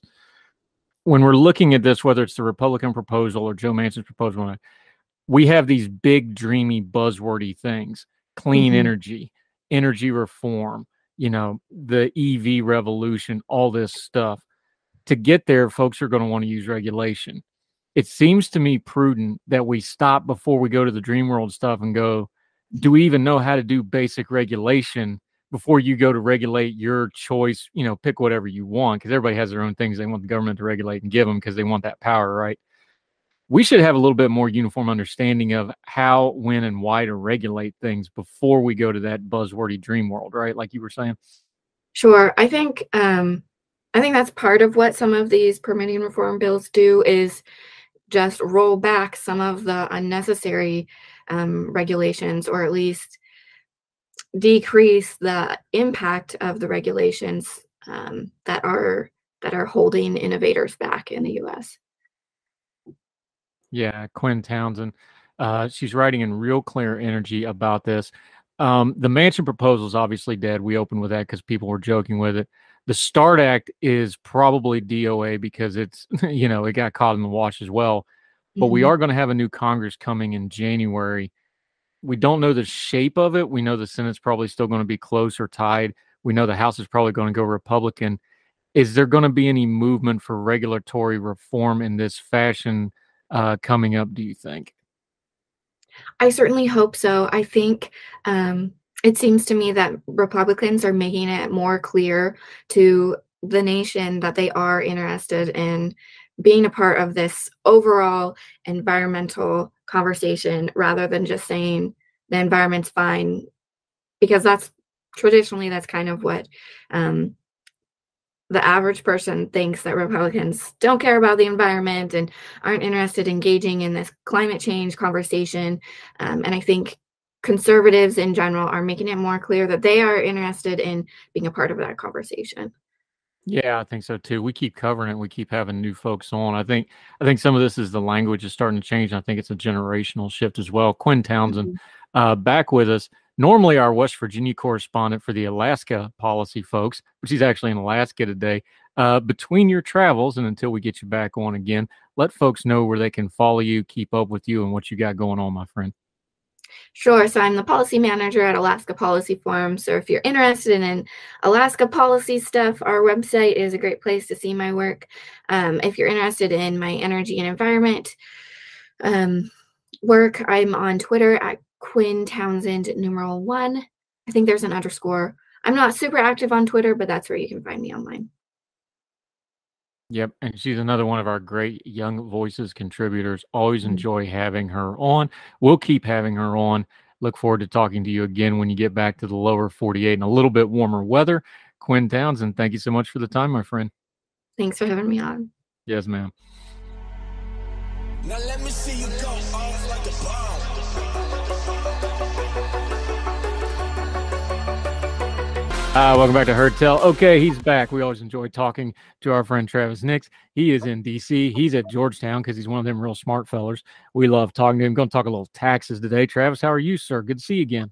I'm good. Thank you so much for having me. Yeah, glad to have you back, and not for you to tell me I'm wrong this time, unlike last time. But we won't talk about that, nor hold it against you. Uh, you're in the Wall Street Journal writing. That's a good get, by the way. Congratulations. You're talking taxes and the law. I want to start with some basic background because taxes is another one of those things. Look, taxes is most people's main engagement with their government. They pay their taxes, right? This is so foundational to our government that this is it's not an overblown statement. This is how we wound up with a constitution because the Article of Confederation, they couldn't get the tax stuff right. So they sat down. Our whole system of government is based on the government's ability to tax and who taxes and why they tax. I think we need to start there before we get to the legal stuff and what's going on now because I just don't think there's a good fundamental literacy on what taxes are, are not, should be, and have become when they shouldn't have been. Does that make sense? Yeah. No, yeah, you're completely right. Taxes are definitely foundational to our constitutional background. You can make the argument that our whole constitution is based on trying to eliminate discriminatory taxes, discriminatory tariffs, stuff like that. So when we think about taxes, ideally, we just collect as much taxes as we need to fund the government, to fund very specific priorities that the government has. And we want to raise the taxes in the most economically efficient way possible. So you want to raise the tax revenue in the way that does the least amount of damage to the economy. Because all taxes take money out of people's pockets, obviously, uh, to fund government projects, which creates a economic loss and inefficiency. So the way that you make the tax code more efficient is you raise the revenue in a way that doesn't distort people's choices. So it's trying to eliminate discriminatory taxes, basically. Yeah, and we understand that that's not a utopian thing. You know, the founding fathers did not ride unicorns in and sign all this in magic ink that, you know, binds people forever. These are human beings. We understand that there's government bureaucracy. We understand there's government bloat. That's why we have separation of powers, judicial review, and the legislative branch was given the power that purse. The entire idea of this government, and I'm just making this into a small ball so we can talk about it, it's much more complicated than this. The whole idea was taxing and funding of our government was supposed to have layers of oversight, it was supposed to have accountability, and it was supposed to have multiple people's hands in who does it, why they do it, and how it gets allocated, right? Yeah, exactly, 100%. Congress is supposed to set the tax rate based on what they want to fund. The president obviously has veto power. He can propose his own budget to try and get Congress to pass it. And there is judicial protections all throughout the Constitution for taxes. For example, you can't impose a direct tax like a property tax. We can't have a national property tax without it being apportioned based on state population, which is impossible. So the framers definitely tried to make it as difficult as possible for people to tax um, until the 17th or 16th Amendment made it a lot easier with the income tax. Yeah, Travis Nix joining us. Okay, that's the ideal. As we sit right now in the year of our Lord 2022, where we can't even get a budget in its traditional form passed, where we don't have a Congress that's working in good order. And I don't mean good order is in good, I mean good order is in the way they're supposed to function. Um, how far off of that are we right now? Because it seems like we're clear off the map on it, where we're doing, conti- you know, we're just doing one right now, continuing resolution, just keep the government going. We always have funding crisis every October. How far off the mark are we from what the ideal was? Uh, we're so far off what the ideal was because, like you said, with all these continuing budget resolutions, where there's really no oversight on the funding there's really a disconnect between taxes and spending because we have so much of a deficit we're so much in debt our tax a lot of our tax money um, it doesn't cover the spending obviously. That's why we have to borrow so much in debt. So it's a complete disconnect from what we should be. And we have obviously economically harmful taxes riddled throughout the tax code. So much amb- amb- amb- ambiguous provisions that if you don't comply with, the IRS can go and slap slap a very fat penalty on you that's just punitive. That doesn't help them recover the revenue at all. Yeah, Travis Nix joining us. Let's talk about the IRS for a second because it's been all over the news. We know about the 86,000 new IRS agents. I think a more helpful way to do this is to kind of talk about the IRS the way we've had to start talking about the military, the way we've had to talk about education in the last few years. Anything that has a government bureaucracy attached to it really has two parts. It has the actual function that you have to have, and the IRS has a very important function. They need to collect the taxes, they need to enforce the taxes, they need to distribute the money, they need to distribute things like refunds back. They have an important function. Then on top of that, you have all these layers of bureaucracy that does all the bad stuff you're talking about. How do we have that conversation? Like the military, you know, the military is very important, but we also say, oh, this is for the military, and it goes to some, you know, office out in Arlington somewhere. Same thing with education, same thing with everything. How do we get into that conversation about the IRS? Is like, yes, there's needed funding to upgrade how they process taxes. It's a mess but we also don't want this enforcement arm getting out of control and the bureaucracy doesn't need to continue to grow that caused the problem with the collection of taxes in the first place yeah i think it really starts with uh, more irs oversight so a lot of people don't know this but the irs actually has an oversight board that the president is supposed to appoint this oversight board has basically been empty since 2010 so it essentially doesn't exist anymore and what they're supposed to do is file a yearly report about ways the IRS can improve itself, improve its customer service, making sure they're not doing very punitive um, practices that have no other purpose other than to harm taxpayers. So I think IRS oversight really starts with trying to fill this IRS board, and then hopefully Congress will start listening to them. Congress should be having more hearings and stuff like that to figure out where all this new money is going to and try and limit it to less for enforcement and more for improving customer service. So when someone calls the IRS, when a normal taxpayer calls the IRS to figure out how they're supposed to do their taxes, someone will actually pick up the phone, which doesn't happen anymore. Right. Or, you know, they could actually try to do messaging and things like everybody else in the world's doing these.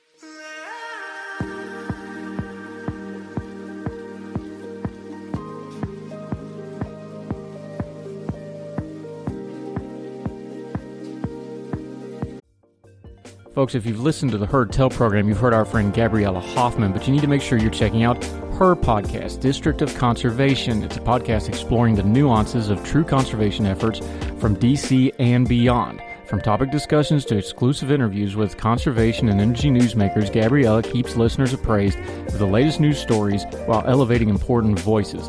Listen to District of Conservation on Apple Podcast or wherever podcasts are played.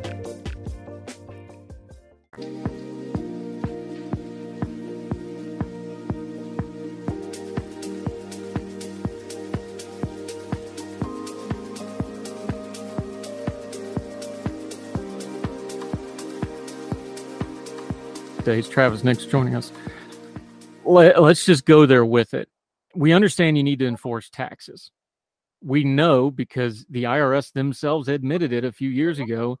They don't go after the the big people because they don't. Ha- they say it's not funding. The really rich, of course, have the ability to fight it and drag it out. Court tax cases are incredibly complicated. You can speak to that as somebody that studies the law how do we make sure that it's not just them going after the low hanging fruit?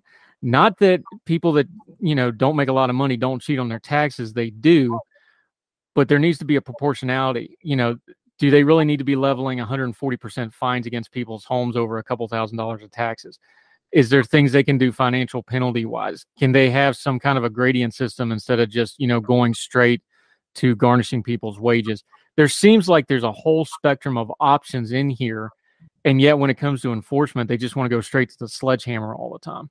Yeah i think the problem is so everyone has like a taxpayer bill of rights that's supposed to offer all of these protections. It's something when congress reformed the irs into in the 1990s that they did and this basically your bill of rights it has all these rights of how the like an audit is supposed to go and it's supposed to offer all these protections for taxpayers it's unenforceable. A court has never enforced it.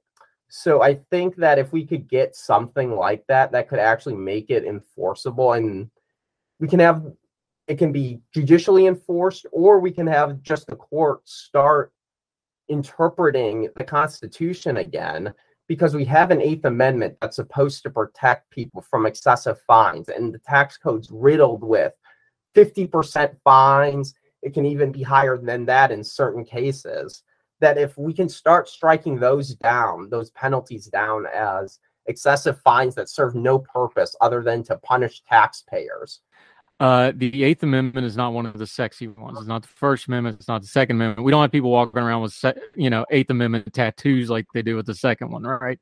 Uh, we don't have whole yeah. organizations built around the First Amendment like we do with that, which we should because those are important people don't know that Eighth Amendment. So just real quick, making sure we got everybody on the same song sheet here. Just walk through what the Eighth Amendment does. More importantly, what it doesn't do, because when you're talking constitutional law, these things were written a little bit open ended on purpose. So walk us through the Eighth Amendment. Yeah, so everyone knows the Eighth Amendment because it prohibits cruel and unusual punishment. That's just one of the clauses in it. There's about five clauses in it. And one of the clauses that I think can be the most useful for taxes is there's a prohibition against excessive government fines. Um, this is a right that dates all the way back to the Magna Carta. It's in the English Bill of Rights, and then we adopted it in our own constitution. It's supposed to protect people, or p- protect American citizens against excessive um, fines in connection to a crime so uh, criminal fines which do exist as well as civil fines in a purely civil lawsuit of the government coming after people for unpaid taxes stuff like that and then slapping them with a hundred percent fine. Yeah and here's this is where this legally and your piece in wall street journal you're talking about the courts intervening fines and taxes are legal definitions. Those are legal terms. This is probably mostly known for folks from the Roberts decision and the ACA ruling, where it's like, was it a fine or is it a tax? And we will hash that out some other time. It's a fine line, it's a moving line, walk folks through that though because to the average american whether it's a fine or a tax it's the exact same thing it's money coming out of your pocket so they don't see the difference we also see this this is a big problem in the criminal justice system too fines punitive fines for punishment tax code wise judicial wise Walk us through that, the differences, and why it's so important, whether it's a fine or a tax, because legally there's a lot of restraints on one and the other one's pretty ambiguous, isn't it? Yeah. So Uh, a tax is obviously that's something that Congress passed for the purpose of raising revenue. There's no punishment purpose. It's Congress saying this is what we need to raise to fund the government. A fine is something on top of that. So it's something that when the IRS comes to you and says that you owe a hundred dollars, and then they're going to say, no, you don't really owe a hundred dollars. We're also going to impose a fifty dollar on top of that, fifty dollars on top of that to punish you for not doing your taxes right or whatever, or to say we need these fines in order to deter other taxpayers from making the same mistake you did. So it has a, a, a criminal justice aspect to it in terms of people they they it's a it has a deterrence purpose Right. Travis Nix joining us. I've seen this personally with people that got into trouble with the IRS. They go after your homes, they go after your wages. I know one case where they actually went after the house and property of a guy's mother in law because they didn't think they could get enough equity out of his stuff. People do not understand the wide ranging powers the IRS has to investigate, to take, to levy these liens. Just, I, it's it's expansive, but try to explain to folks. You know, they talk about a cop coming to your house, and you just say, "Well, I got a warrant," and they got to kind of hold them up the IRS has some power even beyond things like that. They're they're well nigh impregnable to the average American when the IRS shows up at your door, and it's really scary stuff for folks that probably need to know how powerful they really are. Yeah, yeah. I mean, it starts it starts at the beginning. It starts with the audit. They can basically audit your tax re- return for any reason. They don't have to have any suspicion that you're wrong. They can just look at it to confirm that you are right. And so once that happens, once they start looking at your return, that's an audit and it goes from there. And it could take years, it could take months. It just depends on the amount of receipts that you have because taxpayers are guilty until proven innocent. So when the IRS looks at your tax return, taxpayers have to prove through documentation that their math and their deductions and everything's right. The IRS um, does not have to prove that they are right in court. And then once the IRS um, gets you for something, they have very, there is an IRS manual that they have to follow, and there is a judicial process on putting liens against people's homes and stuff, but they have very vast collection power uh, to seize your assets, seize your homes, garnish wages, um, to be able to collect your unpaid tax. Yeah, and you're talking the judicial side of this, but really, most of the problems when it comes to the IRS, and we're bashing them a little bit here because they deserve it, but to be fair to the IRS, they're supposed to be governed by Congress. They're supposed to have pretty strict, you know, boundaries put on them by Congress. And we have a Congress that's not really been interested in putting boundaries and guardrails on the government, let alone taking care of their financing, let alone taking care of their funding to things that they really need, like updating how you do your taxes and fixing all those piles of paper sitting around and not doing things like you know funding the bureaucracy that makes the problem worse. How much give me the ratio. How much of this is a judicial problem? How much of this is a congressional problem? Well it's all a congressional problem because congress is the one who wrote these penalties in the law so like one of the pieces that or in my article that i wrote there's a penalty for if you don't report a foreign bank account to the IRS. The IRS can either take $100,000 or 50% of what's ever in that bank account. That's a Congress, that's a congressional problem because Congress is the one that gave the IRS the discretion to make that decision when it should probably just be, you know, a flat $100,000 versus if you have a 5 million bank dollar bank account, they can take two and a half million, which is what the IRS did in one of these cases pending for the Supreme Court. But it's also a judicial problem because when Congress makes the mistake of writing in a very excessive and punitive penalty, the court are not stepping in to say that they can't do this, that this fine, this penalty is so outrageous that it's unconstitutional. The courts aren't willing to step that in. So it's a Congress, it's a congressional problem because Congress created the problem, but the judiciary is not providing a remedy to taxpayers who are being hit with these fines.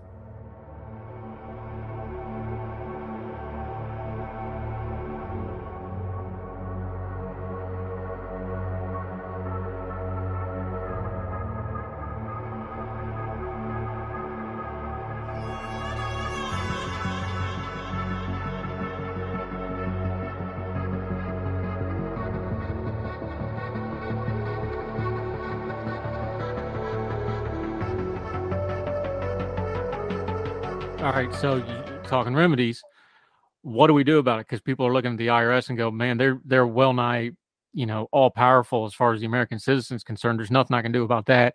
Congress is, you know, a mess. They're not going to do anything about it. You know, the Supreme Court, who knows where that's going to go.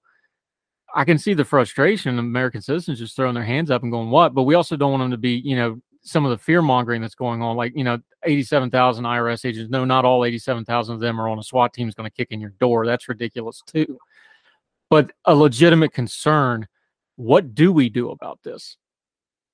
I think it's it starts with Congress, obviously, because people have the most control over Congress, making sure that congressmen are aware of these problems. Because I think I don't even think if you were to ask every the average congressman what's in the tax code, what types of penalties do you impose on taxpayers? They would have no idea. So I think it's an educational thing that we need to educate. As scary as this sounds, we need to educate congressmen on the consequences of their decisions and bring some of these stories that I talk about in my piece to light on what the IRS can actually do to someone. Yeah, Travis Nix. Um, just to get personal for a second, I, I, I had a very close friend who went through a thing with the IRS. I've seen other people do it. I've read some real horror stories on what they can do to your lives. I just touched on it, but I want to hit it again. The enforcement angle of this went viral because that just scares the bejeebus out of people. It just scares folks, and it should because they have a lot of power. Our government's supposed to work for us so when you have something that's going to have an innate thing that everybody hates like collecting taxes we talked about educating you know the people in congress we also need to educate the american people a little bit about hey yes they need to collect taxes because before you can really complain about it you need to understand what it should look like when it's fully functional right yeah. so how do we educate them like look this is why we're complaining instead of just fear mongering about it go look this is why we're complaining about the enforcement part because the part of them actually collecting the taxes, and you can pull up on Google the pictures of just stacks of paper in the cafeterias of the IRS because they can't put it anywhere. That kind of stuff. How do we educate the American people? How do we educate us so that we're better for this discourse and this discussion as well? Yeah, I think the IRS has some culpability on this just because they don't the IRS likes to play everything close to the vest. They don't like to talk about how bad their problems are because they think that if they reveal all this to the American public, that then more people will cheat on their taxes. So they don't want to talk about how they have 30 year old computer systems and stuff like that. I think it's hard. So it's very hard to educate the average American on the IRS's customer, well, I'll call customer service problems when the IRS itself doesn't really like to talk about it in public forum. So I think the IRS also needs to get more comfortable talking about its procedures and trying to show to the American people that they are not the big bad wolf. They are that they are not going to come kick down your door. That a lot of them they're just good people trying to do their jobs. And then they're just they're hand tied by Congress that this is what Congress wrote for them. So I think the IRS needs to you never see a public press conference by the head of the IRS. You never see it from the IRS commissioner. I think it should be a much more visible position in American law and in American politics so that people actually have a figurehead and they just don't see the evil in the IRS, that they're actually trying to do their job, stuff like that. I think that would go a long way in improving the IRS's image with a lot of Americans. Travis Nix joining us. I think this is an important point because I think this is one of the lessons of COVID. where government officials did a really bad job of just messaging and basic communicating. We learned, we just talked to our friend Michael, Se- Dr. Michael Siegel about this. We learned that scientists don't know how to talk to normal, average American people. We learned that the government scientists are even worse at it. We learned that bureaucrats don't speak media. We learned that the media don't know how to ask questions of the bureaucrats and the scientists. I think this same problem applies to the IRS. I think they're still under the mentality. The FBI's got the same problem, by the way. They still think they're this institution that's above it all and you're not anymore. And you have to communicate to the people because the people have a whole lot of power to talk back, to promote their own stories, to they can record on a phone when your agent comes to their house now. That's probably going to start happening. I think there's an institutional thing here where these institutions are used to just being a part of the bureaucracy and technology has changed it and the people have some power now like no this bureaucracy is still ours and you need to answer to us they should probably get ahead of it and start communicating to the people directly a lot better. And I know that's going to be hard and it's going to be messy. That's a whole of government problem, I think, that's really expanded on what you just said. Yeah, exactly. As with this new IRS funding package that the Democrats passed, not one time have you seen in the mainstream media uh, the head of the IRS, the IRS commissioner. Actually, we don't even have an IRS commissioner right now, so that's that's a that's a whole different story. Biden's probably going to nominate somebody, but there's not even the head of the IRS right now. Biden's worried about they can't get Senate confirmation. So he just hasn't nominated anybody to take over from the Trump administration. So, like, but we don't even have a deputy secretary. Nobody has actually gone out and communicated to the public effectively on how they are going to use this money and what it's going to be used for. And I think that would go a long way in um, restoring, trying to restore relations with the American people. Yeah, and government has to have a relationship with the people. That's where a cause of a lot of these problems are. It's a lot bigger topic for another day, but that that's the core to a lot of our cultural and political problems right there. Is the government and the people got to work together both ways. And people aren't great about it either. Um, but this really, you know, when when you have a a organization that can wreck your life, it's really important that you're at least communicating correctly. Travis Nix, this is great stuff.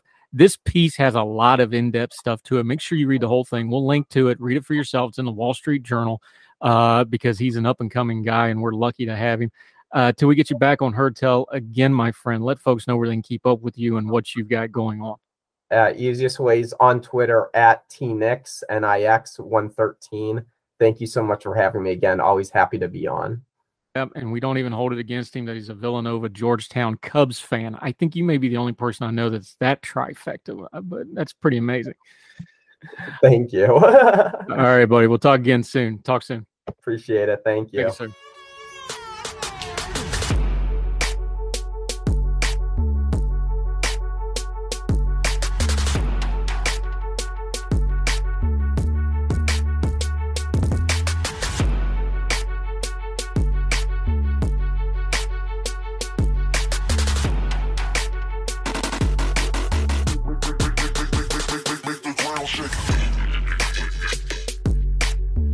tell. Okay, one of our favorites, good friend of the program, Sharp, always brings a great point of view. Gabriella Hoffman has returned to Heard Tell, and boy, howdy, there's a lot of stuff going on in the world. We're going to talk to her about everything from Vladimir Putin to cheating at fishing. Seriously, Gabby, so great to have you back. How have you been? I've been good, busy as you know. I know that's a typical answer I give, but I have been busy but productive and can't complain. Now I get to take a break from travel and get to focus more so on doing commentary and whatnot but yes, a lot to unpack with you, stemming across a whole wide swath of issue areas. Let's start with Russia. Vladimir Putin, who is celebrating a birthday, or as I call it, one year closer to God straightening him out. Um, seriously, though, I, I want to change how we view this for a second because obviously the war in Ukraine, that's a black and white thing to anybody yes. that's a functional adult. He invaded another country. We talk about the bad stuff. I want to highlight this a little differently because if you look at the countries that are really bearing the burden on this thing, the Polands, the Baltic states, Latvia, Estonia, Lithuania. They're not just bearing the burden. These are success stories for what happened with countries that got away from the influence of first the old Soviet Union and Vladimir Putin. He's been leaning on all these countries the entire time he's been in power. I think this is an important part of the narrative, especially for people in the West that have freedom of speech, that have free press. We have platforms We need to be talking about the contrast here. Mhm. And I think that's a more productive thing. Of course, we can highlight the bad, but show like, look how much freedom there's been. Look at the innovation. Look at the economic explosion. Places like the Baltic states. Look at how Poland is now leading the way of the European alliance against Russia and Ukraine. Why don't we highlight that stuff? Because that's just as important as the bad stuff. I think because where we are in fighting the culture wars, which is a noble fight, I will definitely say that. And I think there are important ones that are to be made and had there. But unfortunately, when you apply American culture wars to foreign policy in some respects, you lose sight of the essence of what is at stake here, what freedom means, what, you know, having uh, allied relationships entails. And I've noticed a little bit on Twitter, I don't think so much in real life, but I'm a little worried about our compatriots on the right who are tweeting certain things saying that Russia is this noble thing. We can't anger Russia, we can't provoke Russia uh, because they have shared values and identities with us. And I, I want to remind your listeners that Russia was actually the first country uh, to put Marxism into practice, realistically speaking, and, and, and with very bloody consequences. And Putin is not really much of a departure from his Soviet predecessors. Much he was KGB, and KGB is a relic from the Soviet times. NKVD, KGB, things of that sort. So he was groomed and gr- ingrained in that philosophy. He's not changed. He's not different from what he was when it was the Soviet era in Russia. Now with modern Russia, which is maybe a little more free, but it's not improved. It's it's not where Russia could be. You have these inclinations to neo-soviet times like if i wrote one of my first breakout pieces for townhall.com when i started doing commentary writing on a bigger scale was that russia still was harkening back to the past it was 2013 it was i think on the 50th anniversary of stalin's death and there was polling conducted among the russian populace and take it for what you will a lot of it is very warped and contorted but a lot of the russian populace were very I would say wish casting for Stalin. They missed him. They said he was a positive figure who had positive contributions, and Putin was similarly viewed in the same vein as Stalin. And I know this, as you very well know, some of your listeners know, because I am of Lithuanian descent. And it's not about me and it's not about my being Lithuanian, but being a child of immigrants, uh, political refugees who fled the Soviet Union to come to this country. My parents instilled an understanding of the Kremlin, and this is not to say you conflate the Kremlin with all Russian people. I think that's a big mistake. Some people do that. Uh, but unfortunately, much of the Russian populace has not challenged Putin, and a lot of them do agree, unfortunately, with his atrocities. But you you take it from a Baltic perspective or an American perspective by way of like one generation or so from the Baltic states. Lithuania was the first of 15 nations to break away from the Soviet Union. Poland was similarly controlled by the Soviet Union, but they had their own separate dictator premier in charge, but they were not formally part of the 15 countries. Um, Ukraine was part of the 15 occupied bloc that comprised the official Soviet Union, but Poland and Czech Republic and other countries were heavily influenced by the Soviet Union. So a, a clear distinction to make there, but all of them were under the sphere of influence of the USSR. But the Baltics, just because it's in their nature, they did not like being dual uh, facing dual occupation during both. First, they had Soviet, then it went back to then it went to Nazi occupation, then 50 plus years, nearly 50 plus years of Soviet occupation again. So the Baltic countries haven't really been understood. And I think the West turned a blind eye. Here in the States, we turned a blind eye to their plight. They were, my parents always said they were promised, you know, help from America, and America did help a little bit, but they made a lot of concessions to the USSR. And that's a whole nother uh, journey to go down to, or a rabbit hole to go down on. But the Baltics are an example of what happens when countries have the aptitude and the fortitude to be independent and to really make success for themselves. The Baltics, not only Lithuania, Lithuania's in my view, I, I I like where it is right now. I don't agree with some of the leadership at times. I may be questioning, you know, their foray into the EU. I think the EU does hamstring them.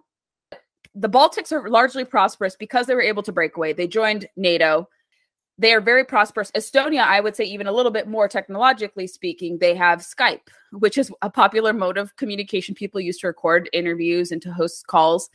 And and they are just a case study of what happens when you have free markets reintroduced, them being for free markets, them being very anti communist. Lithuania is one of the most outspoken countries against the CCP and also the Kremlin. Very few countries are very boldly taking stances against the CCP like Lithuania is. They even have jeopardized some of their standing in Europe because they are supporting Taiwan as well. They're not adhering to the one China policy. So, that kind of snapshot overview points to the fact that when countries are able to detangle themselves from Russia on their own volition, which is what Lithuania wanted for the longest time, same with Estonia and Latvia and Poland and other countries that were influenced by the USSR as well. They can be prosperous and they can be a clarion call not only to the United States, but also to their Western European neighbors about what not to do. Now you see friction between Germany, France, and other Western con- Western European countries and Eastern European countries about taking moral stances against the CCP, uh, divesting from Russian dependent or dependence on Russian oil and gas. And so we should look to the Baltics as an example. We should align ourselves with them better and similarly adopt that view with Ukraine. Ukraine is not a perfect country, it does have corruption. Russia was able to kind of deceive Ukrainians and say, we're brothers in arms, we're very similar, we like the same food, we kind of talk in similar dialects and languages. But Ukrainians and Russians are totally different people, they're different ethnicities. They have different languages, and Ukraine is a lot older than Russia if we look at establishment and historical uh, evidence of that. So they're two distinct countries. They do sound very similar to the outsider, but they need to be viewed in distinct lenses. And we can criticize the government. I'm worried about funding going to Ukraine being used properly. I think that's a concern for everyone. And I think uh, with respect to Ukraine, people don't want to see war break out. No one, to my knowledge, is calling for American boots on the ground. We were like, Ukraine, this is your battle. We're going to give you guys weapons. We're going to give you guys supplies. We want you to fight. We want you to win. I think that's a good middle ground position without going into full scale war.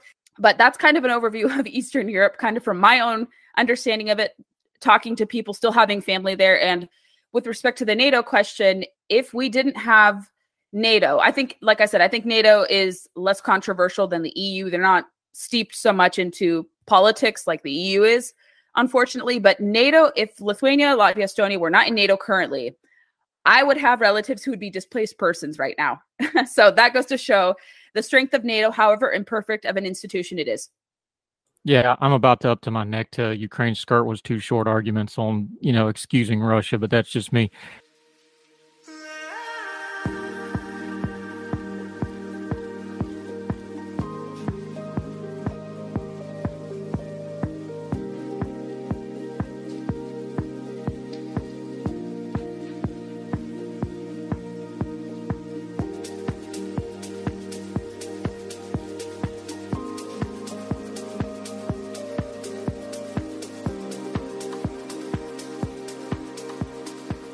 Gabriella Hoffman joining us. Something you just touched on in there that's really important, though, mm. is the perceptions of these things. We just had a poll out. 73% of Americans in this poll still believe the U.S. Cont- should continue to support Ukraine despite the threats of nuclear weapon. This is one of those Twitter ain't real life pundits aren't yes. all the way connected things sometimes. Friend of mine that I follow on Twitter, Lauren Crow, had a really interesting point on this. He said, Interesting that, I'm quoting him here, 30 years after the end of the Cold War, America still seems to intuit, just intuitively know, the optimal response to nuclear threats. I bet this has more to do with many Americans' firsthand experience and distaste with bullying than with our shared understanding of some game theory. But hey, I think he's really onto something here because most people are not ate up on geopolitics. Most people don't even understand things. Most people probably couldn't pick out the Baltic countries on a map or a list no. or anything else they inherently don't like bullies in America. They know right. when a country invades another country or leans on another country. There's just something inherently American where we don't like mm-hmm. that. We overtalk these things in principles and geopolitics. I think he's onto something there on why the base level American is going to support Ukraine over Vladimir Putin 10 out of 10 times usually. Absolutely. And your friend is correct in that respect because I think the Cold War is still very fresh in a lot of people's minds, even people around our age. I'm in my early 30s. And for me, I am a descendant of people who escaped that system. And my grandparents had it really, really bad. Uh, they were in various labor camps. My grandpa on my mom's side survived 18 months in a Russian gulag on the Finnish Russian border. So those horrors are very raw to me. I understand what Russia is capable of, even though I don't hold a foreign policy credential. I'm just very attuned to these issues. I have friends in Eastern Europe. I have friends who deal very deeply in these issues as well. I have one one of my friends is making the maps that everyone sees from the Institute uh, for the Study of War. My friend George Barros is responsible for putting out those maps, and I lean on him and others who are fully vested in this issue to get information to extrapolate. And I have a lot of Ukrainian friends. It's a personal thing. You talk to Ukrainians who came here because they either grew up in the last vestiges of they escaped the last vestiges of the Soviet Union. Their parents, their grandparents remember what happened in Ukraine with Russian occupation, with Golodomor, which is one of the worst genocides ever that people, especially in Russia, continue to downplay. And I think it goes back to your friend's point. And it's really interesting to me, kind of separate, but it similarly related. I see a lot of people who call themselves conservative and anti communist, yet they're rooting for Russia over Ukraine. And that principally strikes me as inconsistent. How can you say you're anti-Marxist and you're championing or you're kind of leaning with or, or you're you're siding with Russia over Ukraine, not or being ignorant of history about what Russia did to Ukraine, the the Marxist policies that were imposed there, the genocide, the famine, uh, the, the various uh, imprisonments and and stint and victim victimization of individual Ukrainians. It is true that people even with the influence of Twitter. And I think a lot of people, like I said, they're steeped into culture wars and they're applying what's happening here to the conversation in Ukraine. And they're, I think they're mistaken to do that because this is a totally different issue. And it doesn't mean that uh, you can't care about what happens domestically and not care about what happens abroad. I think some people on the right are falling into the trap that you only can care about one subset of issues or one issue. And we're not made, we're not structured like that as human beings and as political commentators. We can focus on many things, we can address many issues. To limit ourselves and to stand idly by and be quiet when Russia is doing this, just like I said, even from a moral standpoint, it is a lot of cognitive dissonance online, but I am encouraged by polls. I am encouraged by people outside of Twitter because I think Twitter, again, it does lean far to the left, but when it comes to certain elements on the right, Twitter is not a full representation of what Republicans or center right folks are thinking. You talk to most people and they say, yeah, I do support Ukraine's plight. Is it entirely perfect? No, but I know who's the enemy here. I know who should win here, and we want to see freedom prevail over tyranny. Going back to Ukraine's plight, historically speaking.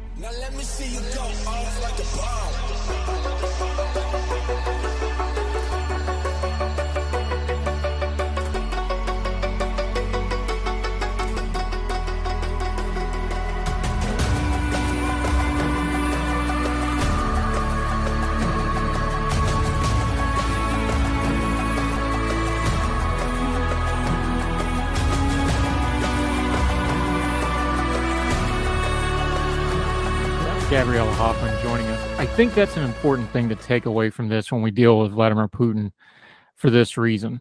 He chose to do this. And I think, especially in the West, because we have this real level of look, if you get a right and talk for a living, you're pretty privileged. Let's just be honest about this. The commentariat and the news media in the West, especially in America, we lose perspective on these things really quick that, hey, sometimes in history, frequently, you just get a really bad actor that is impervious to logic and reason and you've got to deal with them because they're going to push until they make you deal with them and i think too much of this we try to put our western spin on it and don't realize like for whatever reason vladimir putin did this he was trying to get a national unification moment. He really does want to put together not that even the soviet the old imperial russian empire yeah. what he's really looking to do his he's got age. Uh, there's all kinds of rumors about his health situation. Mm-hmm. Whatever triggered this in his mind to make this logically horrible decision, because everybody knew that, like, look, even if you take it, you can't hold it. I don't think we do a really good job in Western punditry and commentary of just acknowledging like there's bad faith actors, peace is the exception, war is the norm historically, and we should prepare ourselves for that thing. I think we're a little spoiled, and it shows when we go to deal with things like Vladimir Putin and the really bad actors in the world. Absolutely. And I think people underestimate his influence. People say, well, China's the bigger threat than Russia. And that may be true. I don't deny that. I think China is a huge threat. But people forget that the Kremlin and the CCP are very in sync. They're very much aligned. They have same goals. And it was because of Soviet Russia that there was a Mao Zedong, that there was the Great Leap Forward. People, again, not knowing history can be your downfall as a commentator. You should have some depth and perception and not look at like a very small time frame. You need to look big picture. We see this kind of small, isolated, big picture analysis or small picture analysis concentrated not only on foreign policy, you see it on environmental issues. People look at a small scope and then they make their assumptions and their claims through that without looking at the big picture. When you look at the big picture, you could see that Russia has been agitating a lot of the world's adversaries. They've been involved, they've shared ideas, they've trained militarily, they've uh, signed memorandums of understanding. They've they've worked in sync. Russia and China have worked in sync, and we haven't pushed away Russia to fall into the arms of China. They've been working behind the scenes for a very long time, and you can view both of those as threats. Uh, one may be more immediate, the other may be uh, more ex, you know, more kind of in the periphery in the background. But you can view, like I said, you can deem problematic. You can you can deem uh, different um, adversaries as problematic and, and assess what pr- threats they pose. And so that that's kind of short sighted to say like, well, China's our only threat, but Russia is not. But it's like, well, there wouldn't be a China like a Marxist China CCP without the Soviet Union. People don't know that, or they fail to remember that. And I think that's really important to hone in on. And I, and I would hope people do that. But you can. I've tried to reason with certain people, especially on the right, who are like, oh no no we're just gonna do like through this lens like if you support ukraine you're a bidenite and like i disagree with biden wholeheartedly. I don't support much of his policies but that doesn't make me supportive of the president. It's just i have i cared about ukraine long before this this war broke out and i do get a little peeved by some insincerity of people who do display ukrainian flags without knowing the context behind it or knowing what the country was before this year. I don't like the virtue signaling on that end either but i think people have to learn history if you want to be consistently anti-Marxist, you need to see what Russia did to Ukraine through much of the 20th century.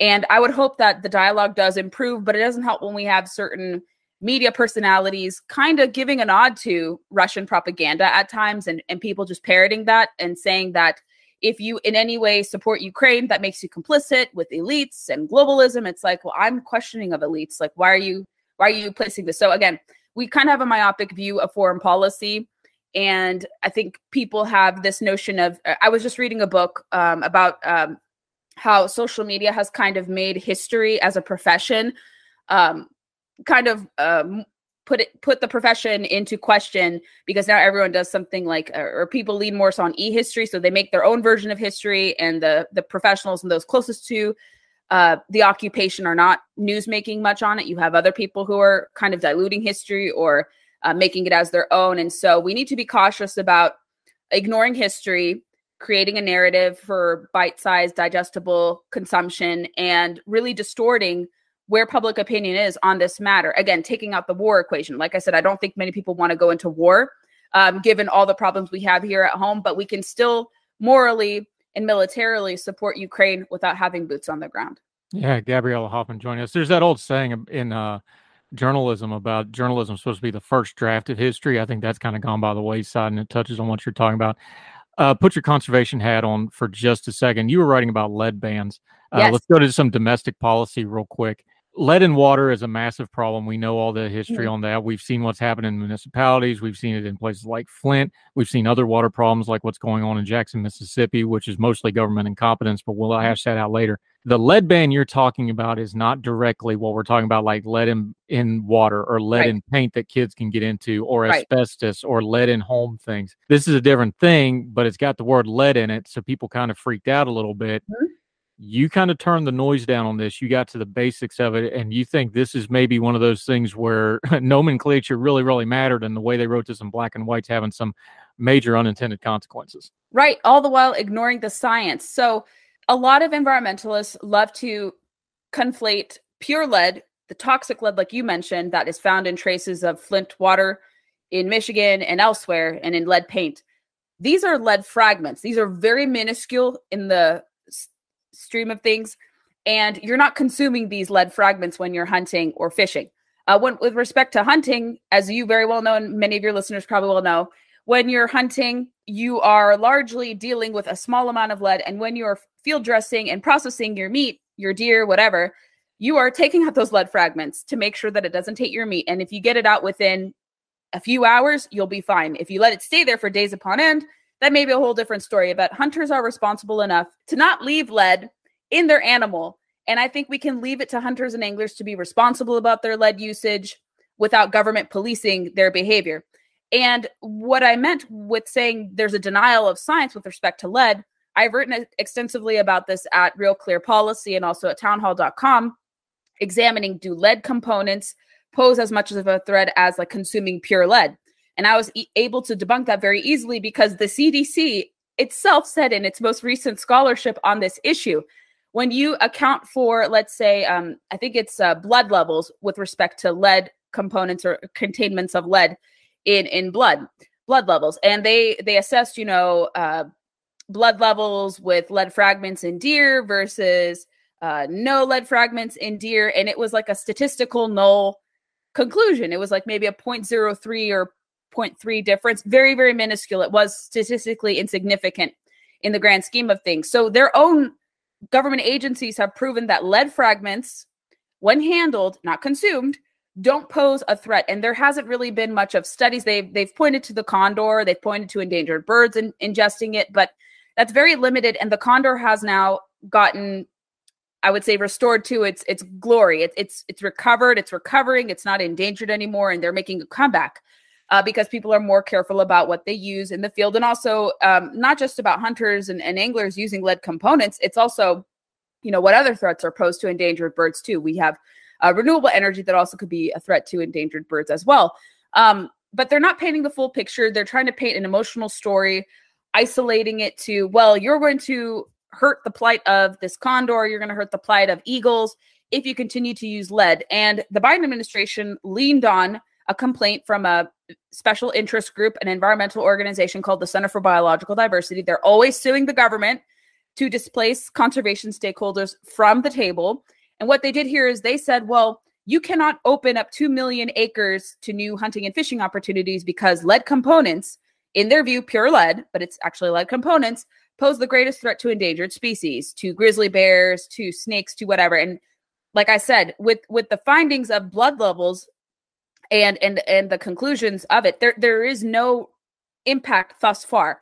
The fishing and hunting interests i've spoken to i've spoken to trade representatives from the hunting side and also the fishing side and they have said unless we're presented new material pointing to the fact that lead usage in fishing and tackle or bullets or ammunition is found to be disproportionately bad we will reassess and we will stop using this. But they said right now there's no evidence pointing to that and what it's done what's done here is rather to incrementally po- impose bans on hunting and fishing. This is what environmentalists want to do. It sounds very sinister, but having followed their machinations for quite a bit of time, they find these little baby step moves to get the public on their side gradually or to force public behavior to change when it comes to consuming different activities or certain components. So, when you eliminate lead tackle and bullets, what is shown to happen in California, no less, of course, California adopted a full ban initial findings that w- or initial studies that went into this prohibition of ban- uh, lead tackle and bullets, they estimated that several uh, thousand people would be displaced from the outdoor industry. It would lead to potentially 36 to 40 percent of hunters and anglers not going hunting and fishing because they would be priced out of the activities.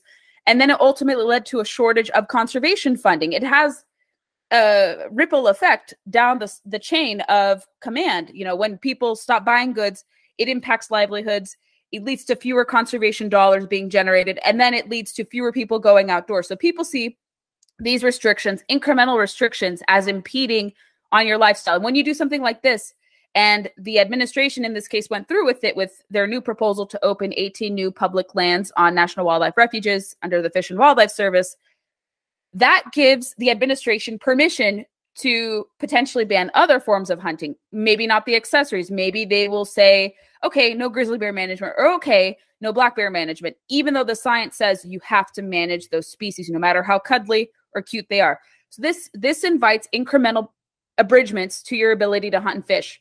Um, it's not enshrined in the U.S. Constitution, but different state constitutions have right to hunt and fish amendments enshrined in their respective chambers. And so people see this as an attack on their livelihoods, as an attack on these activities. And if you claim to be for public lands access, you shouldn't be making it harder, economically speaking, for people, especially newbies and newbies who are not your traditional hunters and anglers, mostly Black Americans, Hispanic Americans, women, children, young people, people who've never once picked up a rod or picked up a hunting rifle. They're the ones who are going to be displaced by this. And that's so counterintuitive. And it's very much against the public lands ethos that we have here. Yeah, Gabriella Hoffman. Okay, here's a usage of lead that was damaging, but not in the way you normally think of it as.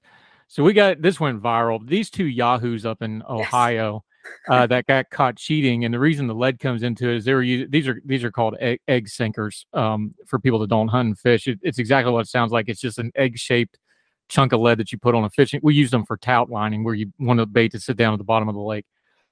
They used lead sinkers and fish fillets, and they were stuffing their fish and cheating. When you found out how these guys got caught, though, I love this so much. The suspicions actually arose because number one, these were two guys that went on a hot streak winning, but they were only doing local tournaments. That was number one. But number two is, and the tournament director that caught him said, and this is the quote he said, we thought it was odd they wanted to take their five fish and go home and not donate it to the helping hands of st louis. What they were doing was all the heavy fish they were donating it to this food charity right? Because Mhm. they're not cutting these up they cut these ones up because they were cheating. Mhm. so they wanted to take their fish and go home. They actually got caught by the charity aspect of this plus the fact they were greedy and kept doing it and they everybody caught on and they got caught but not the way you normally see lead but i know you're a big hunter and fisherman. You like fishing this is kind of humorous in one way. There's a lot of money involved in these things, by the Mhm. way. So it is fraud, and the police are now involved. I'm sure there'll be charges, but I just want your opinion on it because I know you like to fish about these two yahoos and their lead weight. I thought the fish fillets inside the fish was at least creative. I'd never seen that one before, but what do you think of these guys? Before we went on the air, we were talking about the phenomenon of cheating creeping into all these different sports. You look at football, baseball, what have you. Now it's creeping into fishing, which is supposed to be this wholesome activity. You don't think tournament fishing is plagued by all these cheating scandals. Now we can say they have been. And it calls into question do other people have these practices too? And, and with these two individuals in particular, I suspect they were probably doing nefarious tactics beforehand, uh, maybe in the most recent uh, year because how else would you prime yourself for winning so much money? So maybe their previous records and wins will be called into question too. And it's humorous. I love the memes that are coming out of it. Like you could take some levity from this really bad situation and be like, see, everyone's in agreement that these guys are yahoos, that they should lose their fishing privileges. Some people are like, well, it's too harsh to say they should lose their fishing privileges. But when you violate, you know, the basic standards and and the conditions you agree to that you would be ethical, you would harvest the fish reasonably, you would in the case that you mentioned donate the proceeds or donate your earnings or rather donate the fish that you harvested to a local charity, when you violate all those different principles, I think you should face a stiff penalty. It's much like with poaching and hunting. If you violate the rules, ethics, you you take more than your lot, you're hunting out of season, you're hunting illegally, you need to be made an example of because then it's, it's saying if you get a lenient punishment, then it's saying, okay, your behavior really wasn't that problematic. We'll let you off the hook. You could do this again. So I think these individuals need to, I don't know about a permanent ban. I think they should have, let's say, a, a quasi permanent ban. Maybe they can uh, try to work towards good behavior and restore, you know, trust within the public. But I think they need to face a little bit of a penalty. They need at least five years, 10 years, no tournament fishing, maybe a permanent ban on, on tournament fishing, but a temporary penalty on their fishing licenses too, because what poaching may be or what unethical behavior may they be engaged in if they're recreationally fishing? That should call into question. Maybe they're doing some really shady behavior when they're not competing in tournaments too. So I think a, a penalty needs to be had. They need to be made an example of because it'll further create discord. I was talking to uh, even female tournament anglers who've said this behavior is not isolated. Sometimes this does happen even more than what's being reported, and it doesn't make and and boost morale uh, with respect to to fishing's integrity. And so the memes are great. I think these anglers need to be made an example of have no proximity to tournament angling, pay restitution, pay fines, and to really see the error of their ways and and to beg for forgiveness because conservation it's a fish our, our fish the wild animals that we pursue they're a public good. They're meant for us you know they're they're available for us to steward to enjoy to harvest in regulated means not to cheat the system when you're competing in tournaments not to uh, bloviate not to obviously in, inflate certain things and conditions. You have to go according to ethics because people will take these examples. I could envision animal rights advocates saying, and and you know, believe it or not, PETA does go after fishing too. They they hate cra- people eating crabs. They have a really uh, fine hatred of Maryland crab eating. They hate hunters, absolutely. They also dislike recreational fishing, and they say that fish have feelings, therefore we shouldn't fish. And so they could use this opportunity and say, see, look what they're doing. They're hurting the fish. They're stuffing it with dangerous toxic lead, and they're also stuffing it with fish fillets. So we need to ban tournament fishing. This gives opportunists in environmental interests to seize upon these incidents and to further restrict people. So we need to be careful about how we present ourselves, exhibit ethical behavior. If you're catching and releasing, showing the release, acknowledging you released, not showing gory pictures, not cheating, uh, because we have a responsibility to be good examples for these activities, even on a recreational basis. I don't tournament fish, but I, I know a little of the dynamics, but you can apply it consistently recreationally and, and tournament fishing. But um, people have good impressions of these activities. We need to keep that because the livelihoods are under assault all the time. And this could be used to hurt us. So that's what I think the takeaway from this walleye cheating situation is. I hope your listeners agree with that too. yeah, Gabriella Hoffman, I'm going to disagree with you on one thing. People have been lying and cheating about fishing since the first pole went in the water. Right. I'll prove it to you right now. How big was that last fish you caught? That was 45 inches. This big, you know, and you do. Gabriella Hoffman. yeah, you measure it. Uh, Gabriella Hoffman, outstanding stuff. Uh, you've been all over the place. We're going to link to the piece. Uh, the lead band piece was in IWF. We'll link to that. We'll also link to the rest of her work because you're all over the place. You're writing a lot. You're talking a lot. Till we get you back on her till next time, let folks know where they can keep up with all that crazy stuff you're doing, even though you're going to be homebound for at least a week or 2 now. Yes, I'm excited to stay put here in the Northern Virginia area. But if your listeners wish to connect with me and you've been very generous with teeing up my podcast, I really appreciate that. Listen to District of Conservation. We have phenomenal guests coming on the pipeline. I've been interviewing a lot of newsmakers. We'll be interviewing a lot of, I think, Virginia department heads. I'm going to talk to our conservation officer and maybe our agriculture cabinet member uh, in the coming months. Hopefully, some national newsmakers soon. But I'm even talking to people in the field who are not really well known but have something interesting to say. So, District of Conservation on all podcasts played. I'm on social media, easily denoted by blue check marks. You can follow my musings at Young Voices, where Andrew and I have first linked up uh, a while ago, but we're both part of the Young Voices contributor program. If you're in the Northeast and Mid Atlantic, we are actively recruiting new contributors for our program. So talk to me if you have an interest in wanting to elevate your commentary or commenting career, media career. We would love to uh, in uh, we would love to have your application come through and, and we would love to welcome your interest to the program as well. I'm also actively writing at townhall.com. I'm a senior fellow with Independent Women's Forum.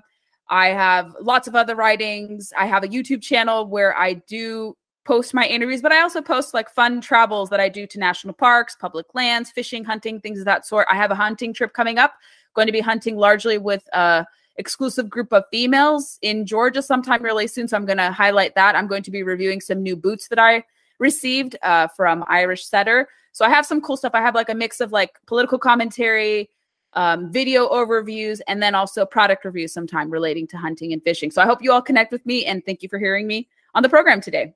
Yeah, we uh, actually advertise it because it's that good of a program. Gabriella Hoffman, you're great. See you again soon, my friend. Thanks for the time. Thank you, Andrew. Lovely chatting with you. Thank you, ma'am. Now let me see you go off like a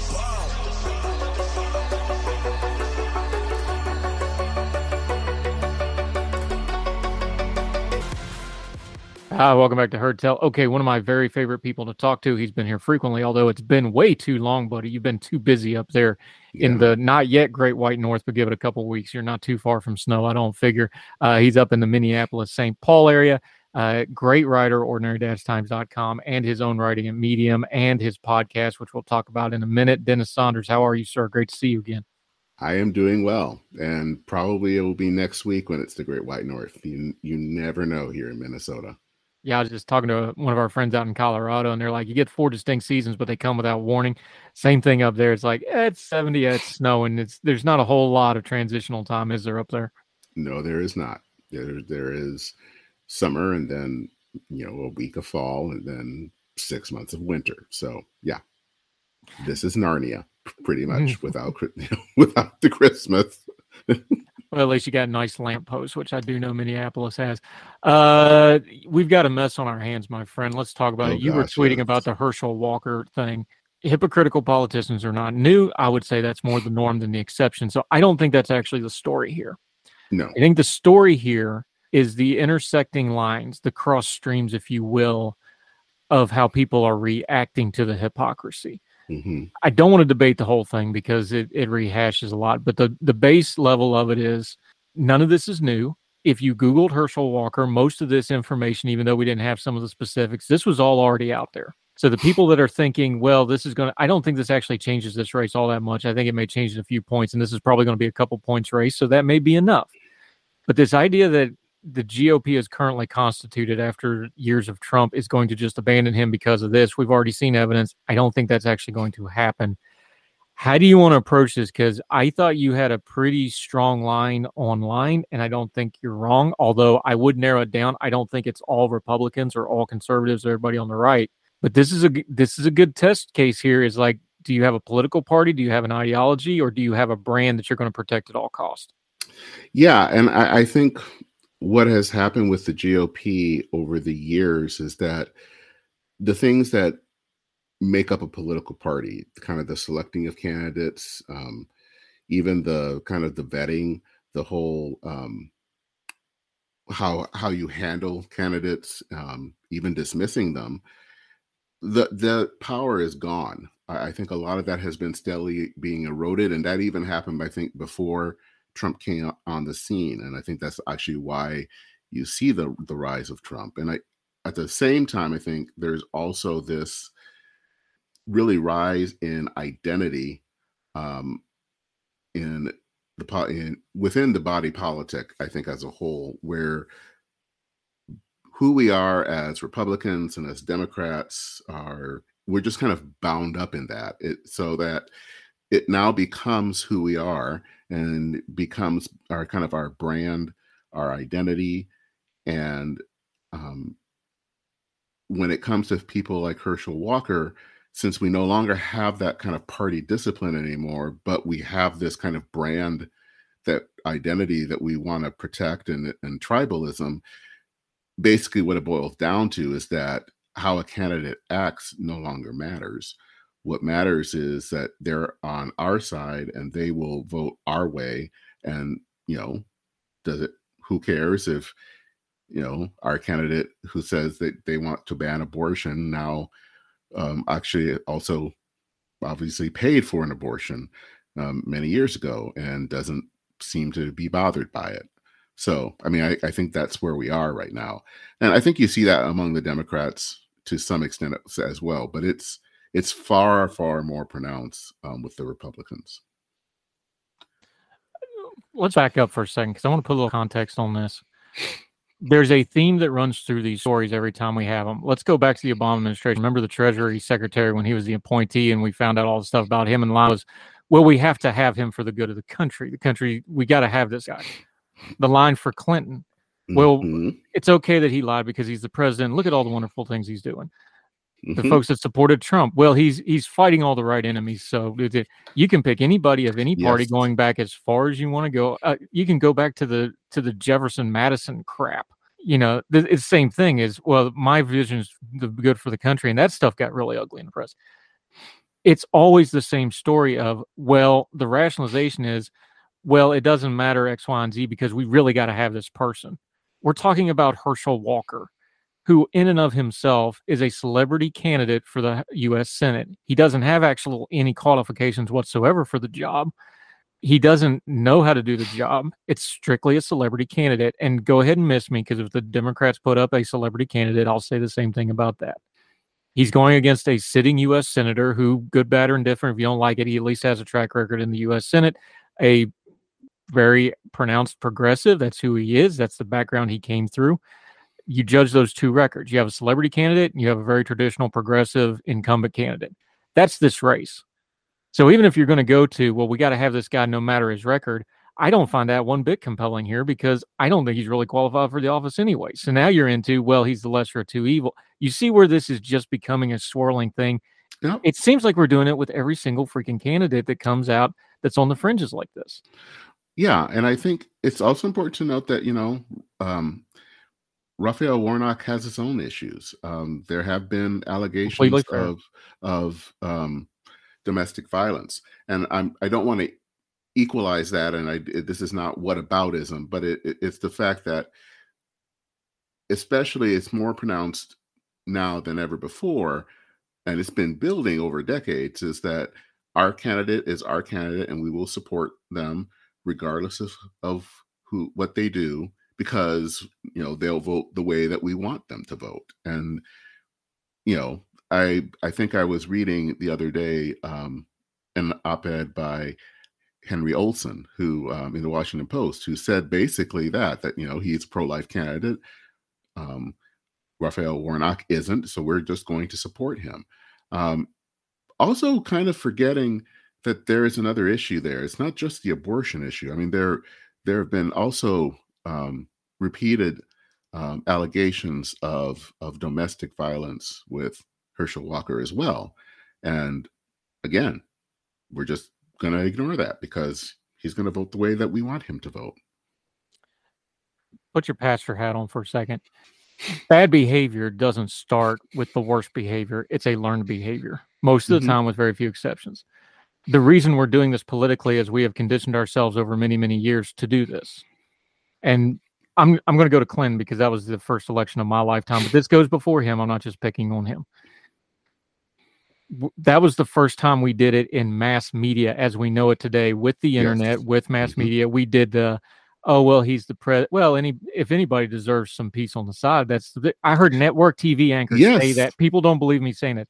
We had sitting United States government officials come out and say well, we cannot allow this to derail the work of the people. That was the Clinton administration line for all of his lies. And, and we now know, we didn't know as much then as we know now, his other abuses of women that have been alleged and otherwise.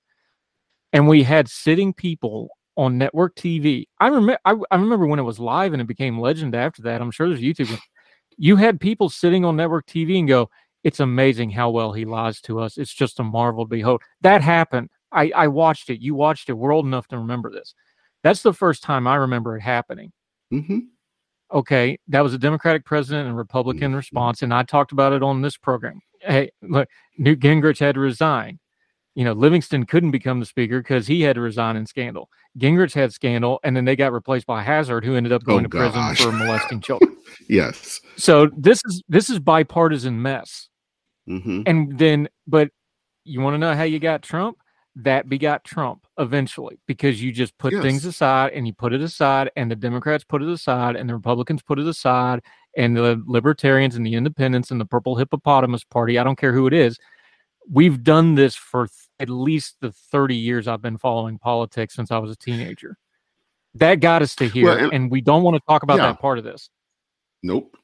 No, and, and I think that that's that is fascinating. I, I you know the the the whole Clinton mess. I think in many ways when um, Trump got into trouble um, in 2016, and now I'm forgetting the, the the name of the program, but um, but the tapes that were out there and the grab him by you know the you know what, and everyone thought that, that was going to be he was going to get um, derailed by that. And what did he do?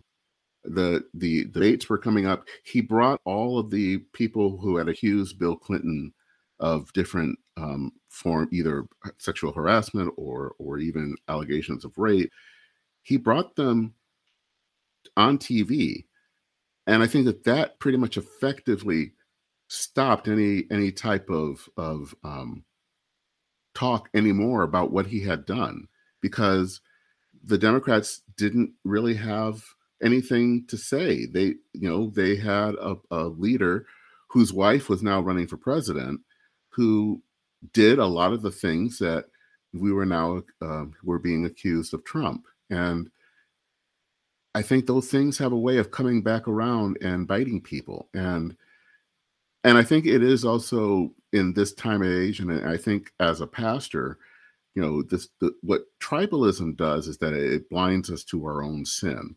So we don't have to see the problems that we are doing. We don't have this sense of introspection.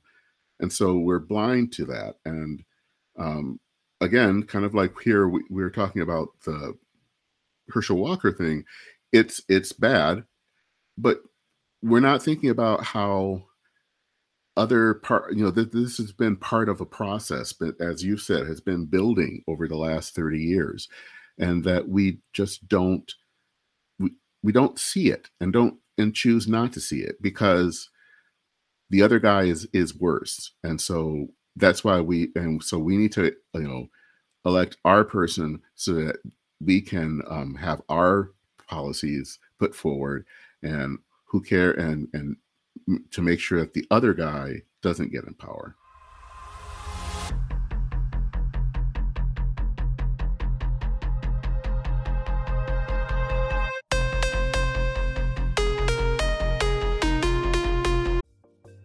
Folks, if you've listened to the Heard Tell program, you've heard our friend Gabriella Hoffman, but you need to make sure you're checking out her podcast, District of Conservation. It's a podcast exploring the nuances of true conservation efforts from DC and beyond. From topic discussions to exclusive interviews with conservation and energy newsmakers, Gabriella keeps listeners appraised of the latest news stories while elevating important voices.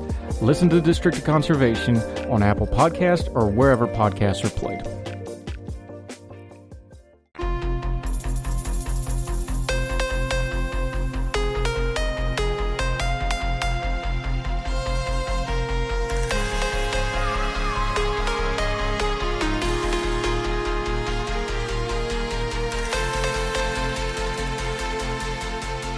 The other guy, Dennis Sanders, joining us. The other person get not getting in power is part of the problem here too, because mm-hmm. we got we got some pretty amazing audio this week of um, one person in particular just saying, "Well, I don't care, just win the Senate." Well, hold on. The Republicans had the Senate just two years ago. Mm-hmm. They may lose it, they may gain it. It may be another split Senate for the next two years. The Senate is in the last fifteen years or so it's never more than a two or three cycle thing. The Senate yep. switches hands. Why do we just stop for a second and go, wait a minute, why are you trading all this goodwill and your integrity and all this for this temporary thing that we already know historically you're not going to have for very long? And then when you get it, frankly, Republican Party, you did precious little with it when you had all three branches of government. You didn't, mm-hmm. even by your own standards, you didn't do very much with it. We're always told most important election of our lifetime if we just win the House, if we just win the Senate. Both parties do this, especially the right, though. If you just win the Senate, if you just win the House, if you just get this governorship, how long are we going to dangle that carrot before people start taking some stock and go, wait a minute, this is just a perpetual thing? Because I'm on like my ninth or tenth most forced election of our lifetimes, right? Mm-hmm. At least you're on more than that. I like I'm just I don't have anything pithy to say here. I'm frustrated. I don't understand why people can't see past their noses on this stuff. It's the age that we live in. It's I mean, we're just incredibly tribal and all that matters is our tribe. And it doesn't even matter how long we have the house or the presidency or the governorship or the dog catcher or whatever. What matters is having it. That's that's the point. Um, it, it doesn't even matter anymore about governing. I mean, we don't really care about trying to be uh, to govern and to try to to lead a, a, nation of 330 million people. It's it's really about the prize, and that is all that matters. And I don't know how that changes. I really don't. I um, like you, I'm frustrated. I mean, I am someone that is fascinated by politics, but I also want politics to do something, um, to aspire to more, to try to solve um, some of the problems that we face as a nation and as a world. And but you can't have that if all that you're doing is trying to um, just grab the presidency or the or the Senate seat or whatever just as a trophy. And that's kind of where we are right now. And I'm really at a loss anymore as to how we get out of that. Yeah, Dennis Sanders joining us. He's got a couple different things going, like the Church and Main podcast. I I wonder with our politics, with everything being personality driven. Let's be honest, the parties are now secondary to the personalities. That's the real problem mm-hmm. here. I don't know how you ever fix a identity thing with a political solution. In other words, I think part of what's going on is we keep wanting to use the political parties to fix something cultural, mm-hmm. and the political parties keep pitching culture to try to fix the politics, and never the twain will meet except in fundraising. those those are two tracks that sometimes they intersect. That's true, but most of the point, most of the time they don't. And the thing is, you can keep that lie going for a very, very long time before they hit an intersection where it has to hit because something really big culturally or politically happens, a disaster happens, a crisis happens. Is that too cynical of a way of viewing this? Because I feel like that's kind of how this happens is you just see that other train on the parallel track and you're just assuming they're never going to collide with each other. That seems to be kind of where we're at with some of this. It is. And I'd go even farther to say what's happened is that um, politics has become a religion, and it's kind of become the kind of the the worst aspects of religion, in that um, we are so kind of bound up by who we are, um, whether that's liberal or conservative, that we can't. Um, it, it makes us kind of see the other side not simply as someone that's um, we disagree with, but as the enemy, and that that enemy has to be defeated. And so, um, when you're kind of looking that way, I think it allows you to excuse a lot, um, and I think that's kind of where we're at. Dennis Sanders joining us. Let's just go there with that, though. We know historically all kinds of bad stuff happens under the guise of God wills it. You know, the old Deus Vult from the Crusades on. Mm-hmm. God's a really bad excuse to do a lot of really bad human things. We know Mhm. this is historically true. We're seeing it in the American church, and there's just no way around it. People get mad talking about this, but look, you're you're more of a mainline. You're more progressive, and I don't mean politically. I mean theologically. Mhm. You're more Yeah. progressive than I am. I'm more traditional what people call evangelical, although I hate that term and we'll debate that some other time. I, I think I come from a bit of a different tradition, but I'm way more conservative Baptist than you are. Here's where I know we agree because we talk about it so much. When you start substituting theology and politics together, I don't even know where to start with it even more, even though I've studied theology for 20 years, both academically and just because I really like it. But either either your god is an omnipotent god that knows what's going on or he's not and if you're saying well i need to do this to win this election for god that's not compatible with that. I hate to be that simple about this Mhm. but it really is that simple. When your church starts telling you you have to do this this and this for god politically number one is i don't think you're honoring god. Number two is i think you're fooling yourself and giving yourself too much of power that isn't yours in the first place to go do things that really isn't in your purview to start with Yep. that's really Reader's Digest. That's really basic. I know people can pick that apart, but I'm tired of all the ethereal arguments on this. When you get down to the core of it, that's what it is. It's you have to do what I said to do because this is, and we just tack God in front of whatever X, Y, and Z is. That is extremely unhealthy for a church. It's unhealthy for a, it'd be unhealthy for an Elks organization. It's really Yeah. unhealthy for a democratic republic that is pluralistic, that is rapidly diversifying, and that let's call it what it is, that is losing any interest whatsoever in what Christian churches have to say about much of anything with the way they're conducting themselves. And I've got data to back all of that up. But what do you think? No, I agree. I, I think that churches, especially I would say in the last 30, 40 years, we've done a bad job of being, I think, a good type of Christian witness.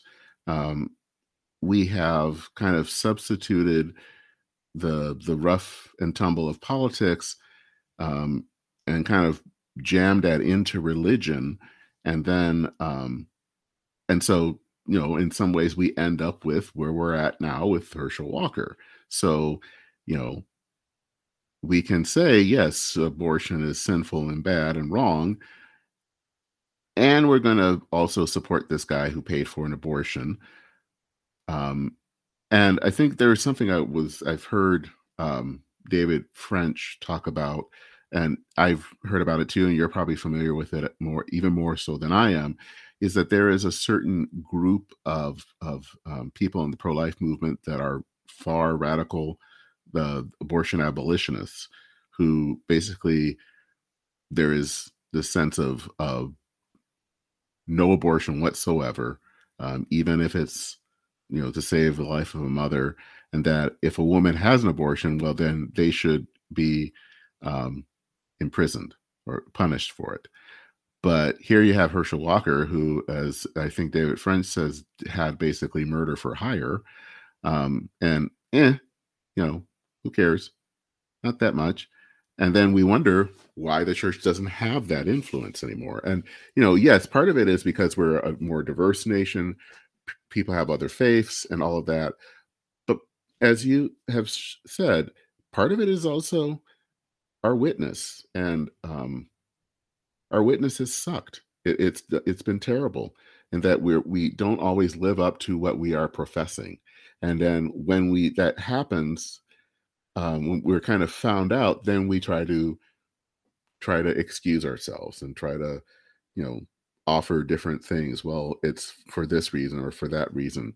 Um, and so people, I think they see through that and they have enough of it and they they walk away.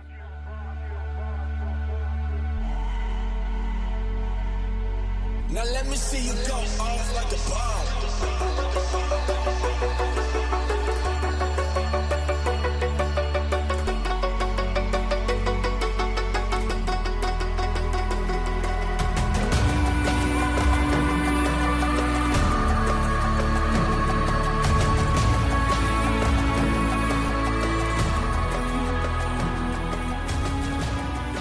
Sanders joining us. I, you know, something else is going to upset anybody, but it's just, it's true. We got the data. If you, when you, I think this is a thing, and I've, this has been talked about by a lot smarter people than me. And I'm going to, I'm going to use a broad brush here because I have to to get to the point, but just, I'll admit up front, this is a broad brush. Christian evangelicalism on the right, mm-hmm. predominantly a middle class white institution by the vast majority. They have an absolute persecution per- complex where they're so they are quite possibly the most privileged religious subsect of people that has ever walked the face of the earth when you talk about wealth when you talk about influence. That like this is fact. Christianity is a multi-billion dollar industry in america. They have privileges.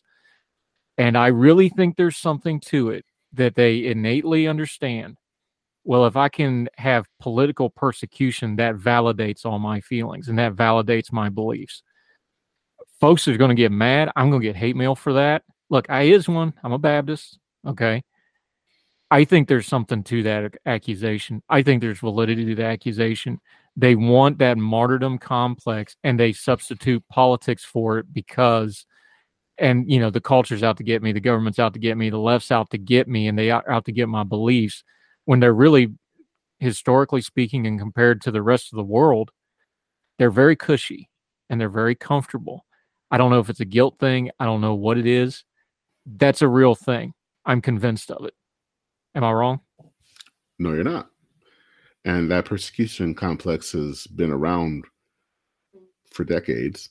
I think it's it's it's gotten worse over the last few years um, especially as I think America has changed um, demographically and all of that. Um, there hasn't really been there hasn't been a, been within American evangelicalism kind of a, a really deep reckoning uh, on on things, um, and I think that that needs to happen. Um, I'm not, even though I've, as you said, we you know we come from different um, backgrounds. I think there is an important American evangelicalism is important. It has an important heritage, um, but it needs at some point to to really face up to some of its its shortfalls, and it hasn't. Um, and I think especially during the Trump years, that has been really enabled um, to continue to feel as if they are the the victims. Um, and I don't know what happens to bring that about. Um, kind of like a lot of things, I don't that are happening in our world today. I don't have an easy answer or know how that happens, um, but it has to happen. And um, I, you know, I think both the religious and the political issues that we've been talking about, it almost feels like there has to be some type of outside crisis um, a, a kind of the the mother of all come to Jesus moments for that to happen. Um, and I don't know when that will happen or how that will happen, but it seems like that's really the only way that something is going to change. Yeah, Dennis Sanders joining us. I think this is where you start having problems within the church. You know, again, folks, this is grown folk talk. So if it's rough, you know, maybe this episode ain't for you. We're just going to be real about a few things here. This is how you get the mess you're having with the Southern Baptist Convention right now. Exactly. It's because they you we do not want to discuss our churches as power structures because oh that's a that's a social justice term or that's a progressive term. No it's just reality. I i've had on jennifer greenberg. I've had on these abuse experts.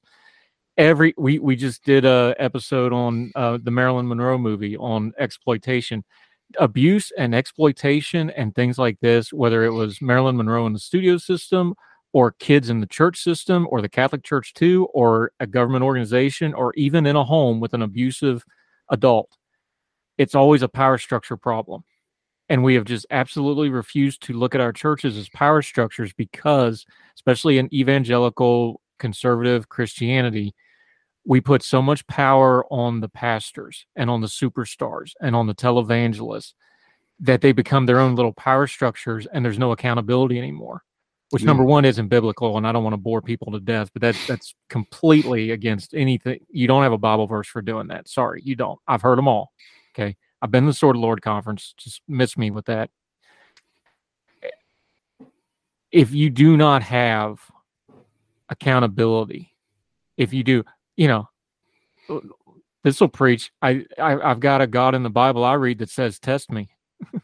mm-hmm. He's not afraid of accountability. If any human being holds up religion and says, "No, we're not accountable," that's the biggest red flag of red flags.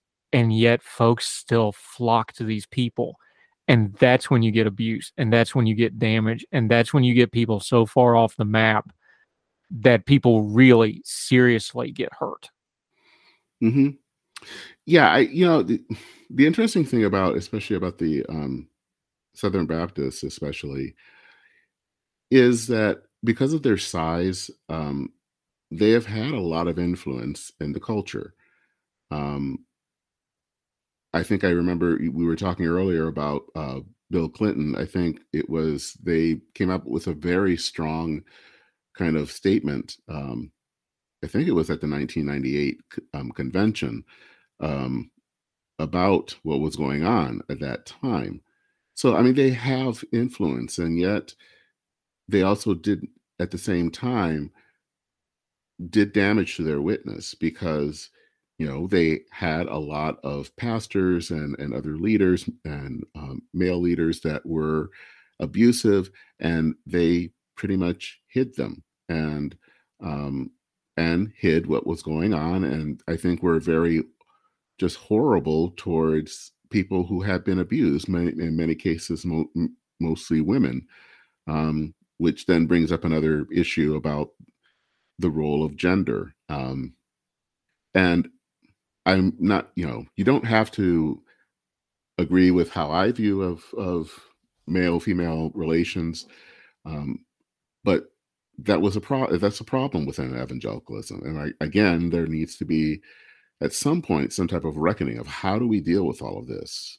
Um, doesn't mean that y'all have to become progressives, but how do you conf- come come to terms? How do you uh, repent? and how do you kind of reform?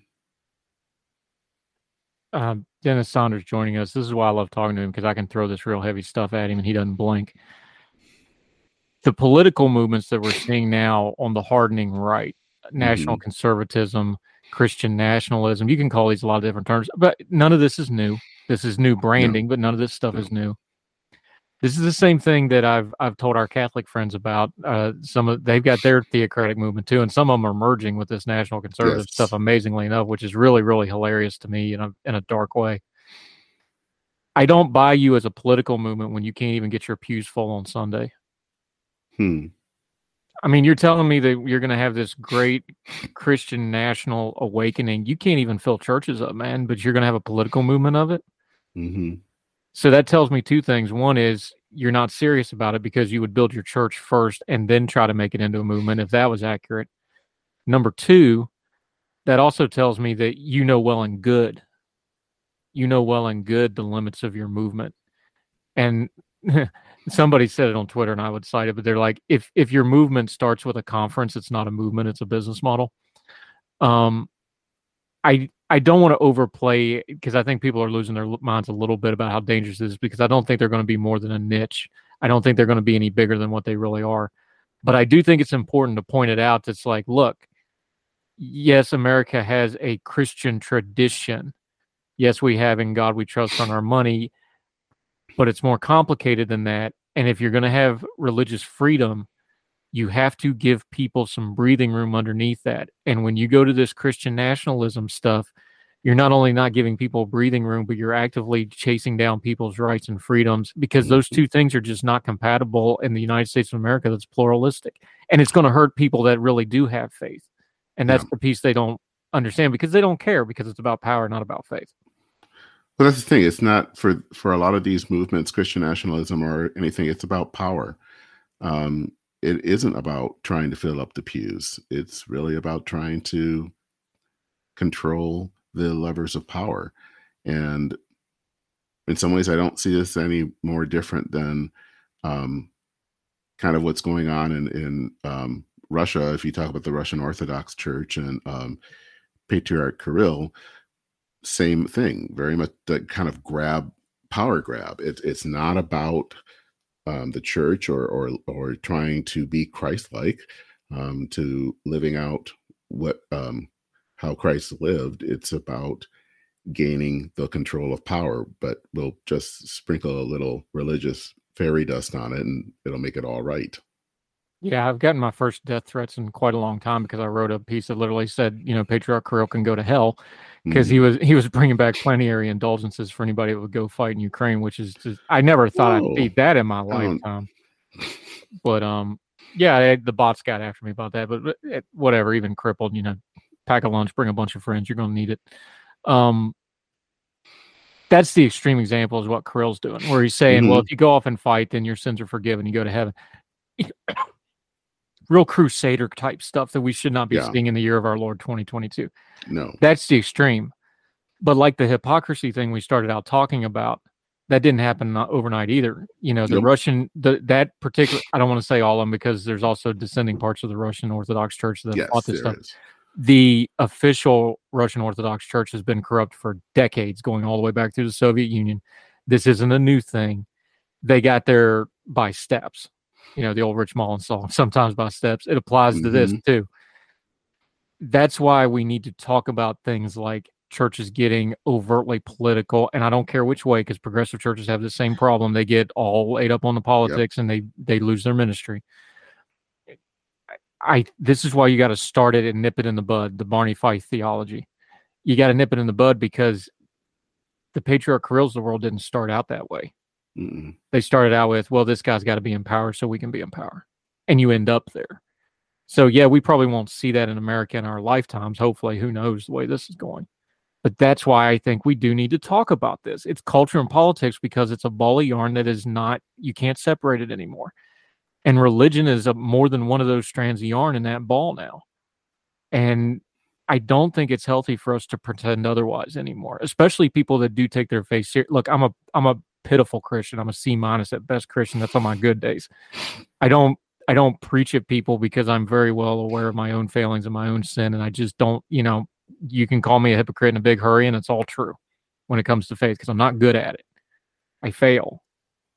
But we, if you care at all about faith, if you care at all about religious freedom, if you care at all about your country, daggone, we better start talking about this in an adult fashion in some some form. I th- I think some conflict would actually be healthy here because right now everybody's just kind of doing it by uh, you know osmosis and inertia, and mm-hmm. that's why we're where are we at?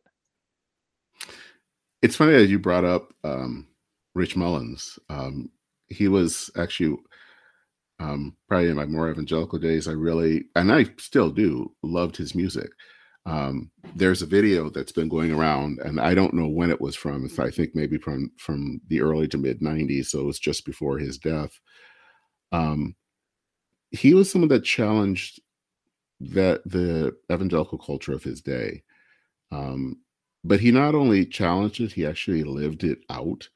Um, you know, he money that he got, he actually um, had an accountant make sure that he got paid basically what was the I guess ongoing wage average wage for someone and everything else was given away. Um, he spent I think the last few years of his life uh, working uh, among um, the Navajo to um, teach music. Um, he spoke out against kind of um, the I would say the cushy lifestyle sometimes that especially a lot of evangelicals were living. And you know that's we need more of those type of people um, in our culture today. Um, maybe i don't know if that's a prophet or not but i mean that that's the we are sorely lacking of those type of people who not only um, who can speak out but also live it out. Um, it's you know we have a lot of people that talk a lot but they don't really believe what they necessarily believe. It, it's really all about power. Um, and I think we need more Rich Mullins in our um, in our culture and in our political life these days.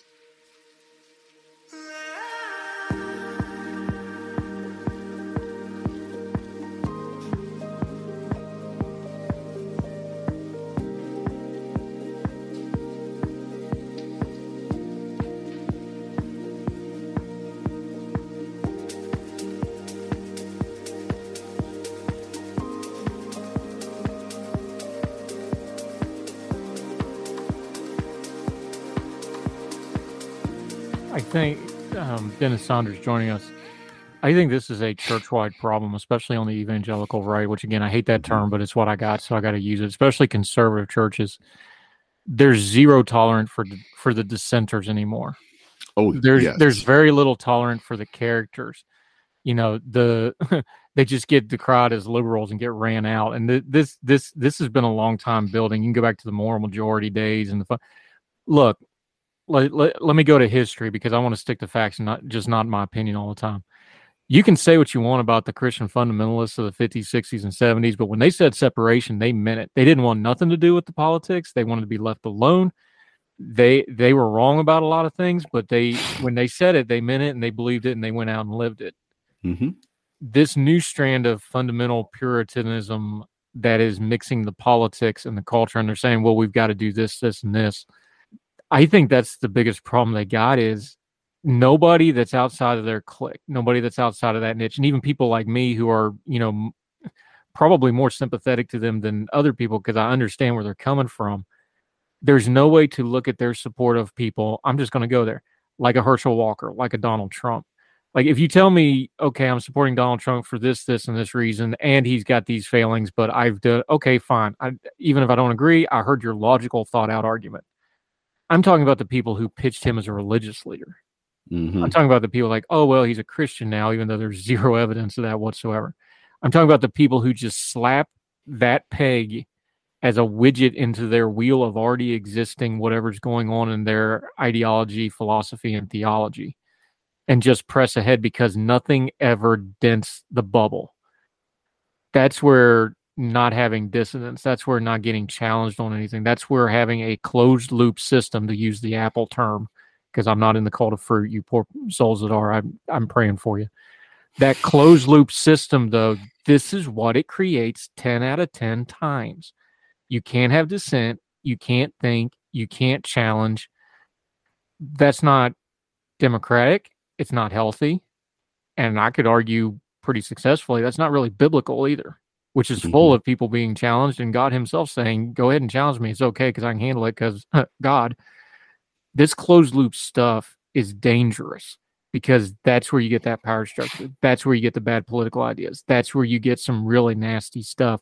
And all that stuff starts with being a little bit of tolerant of the long haired hippies saying, well, why don't we just feed people and not worry about the rest of it? I don't agree with them, but you hear that opinions because it'll push you a little bit Mhm. or hey let's let's debate what this verse really means or let's debate the ratio between doing things internally for studying and doing things outwardly in the community because no you can't just be a food bank either because now you're not a church either you're a food bank but we're not having any of those conversations it seems like No, we're not. I, I think, you know, c- kind of going back to the that the GOP isn't a political party anymore, is that I think when political parties usually have some give for difference, that we're not all going to have the same opinion on the same issue um, all the time.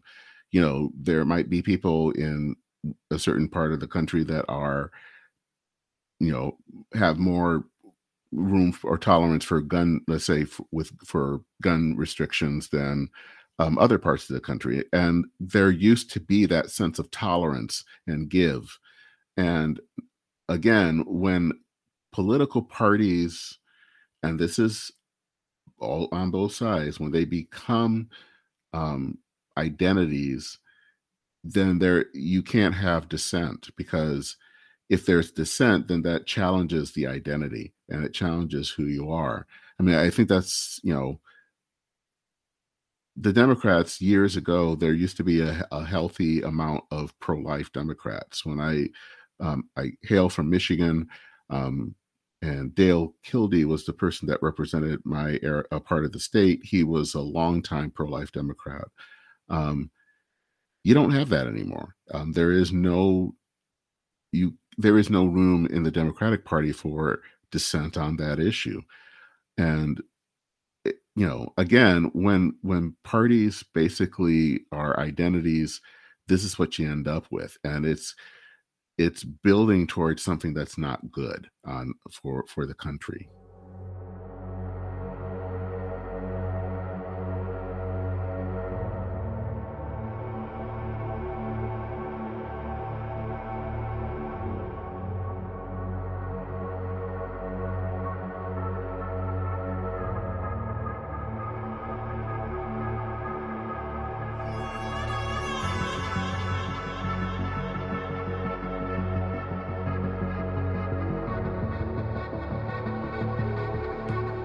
Dennis Sanders joining us, uh, using church really broadly to include everybody, Catholic, Protestant, whatever.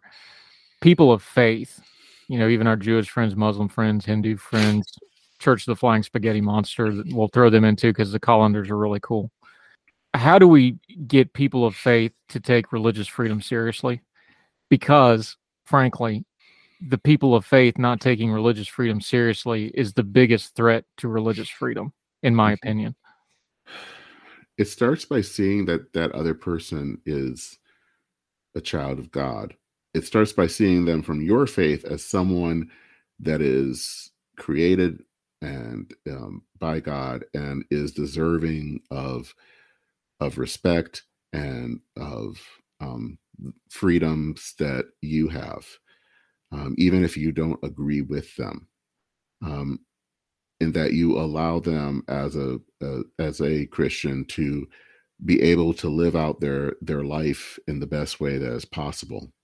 Um, the problem now is that God has become tribal, and so our gods can't see beyond anything from ourselves. And so, if there is someone that is different from us, then they're not simply different and just um, should and, and we don't see them as people that have the freedom to kind of live out their lives, but as the enemy that must be destroyed. Um, and I think for anything to change, we have to see each other, see the person who is is different from us as someone, at least within our within the Christian faith, as someone that is a child of God, even if we don't agree with them. And because of that, we want to uh, give them the utmost respect. Is that why 11 a.m. on Sunday is the most segregated hour in America still? Hmm. Yes.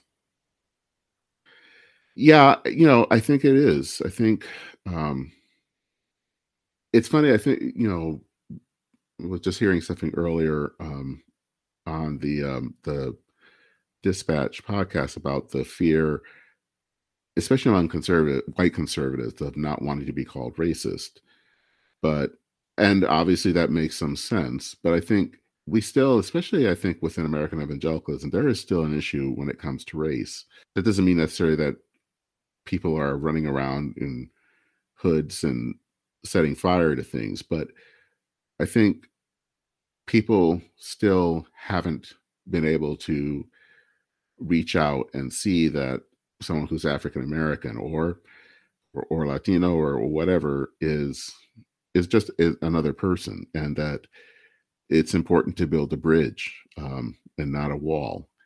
And um, you know, I think we're not, at least in some parts of, of American evangelicalism, that's that's not a, a possibility at this point.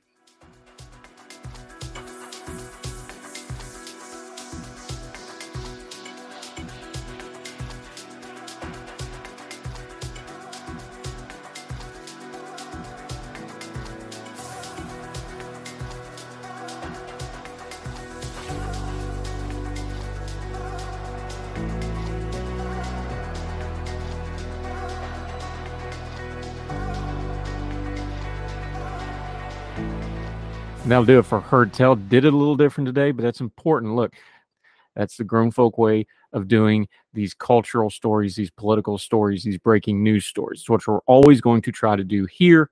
We'd love to hear feedback from you. Heard Tell Show at gmail.com, Heard Tell Show on the Twitter. Also, comments and reviews in any of the platforms that you're watching or listening to the program. We do see those. Love to interact with you on those. We'd love to hear from you because if you ain't listening and watching, we ain't got anybody to talk to. This is a partnership, and we appreciate you very much for however it is you spend your time with us. We always want to respect it. We never want to waste your time. So we bring you the stories that matter, like this one. Till we see you again on Heard Tell, wherever you and yours are, across the street or around the world. We hope you are well. We hope you are well fed. We hope this story makes you hug your loved ones just a little bit more. We'll talk to you about it next time on More Heard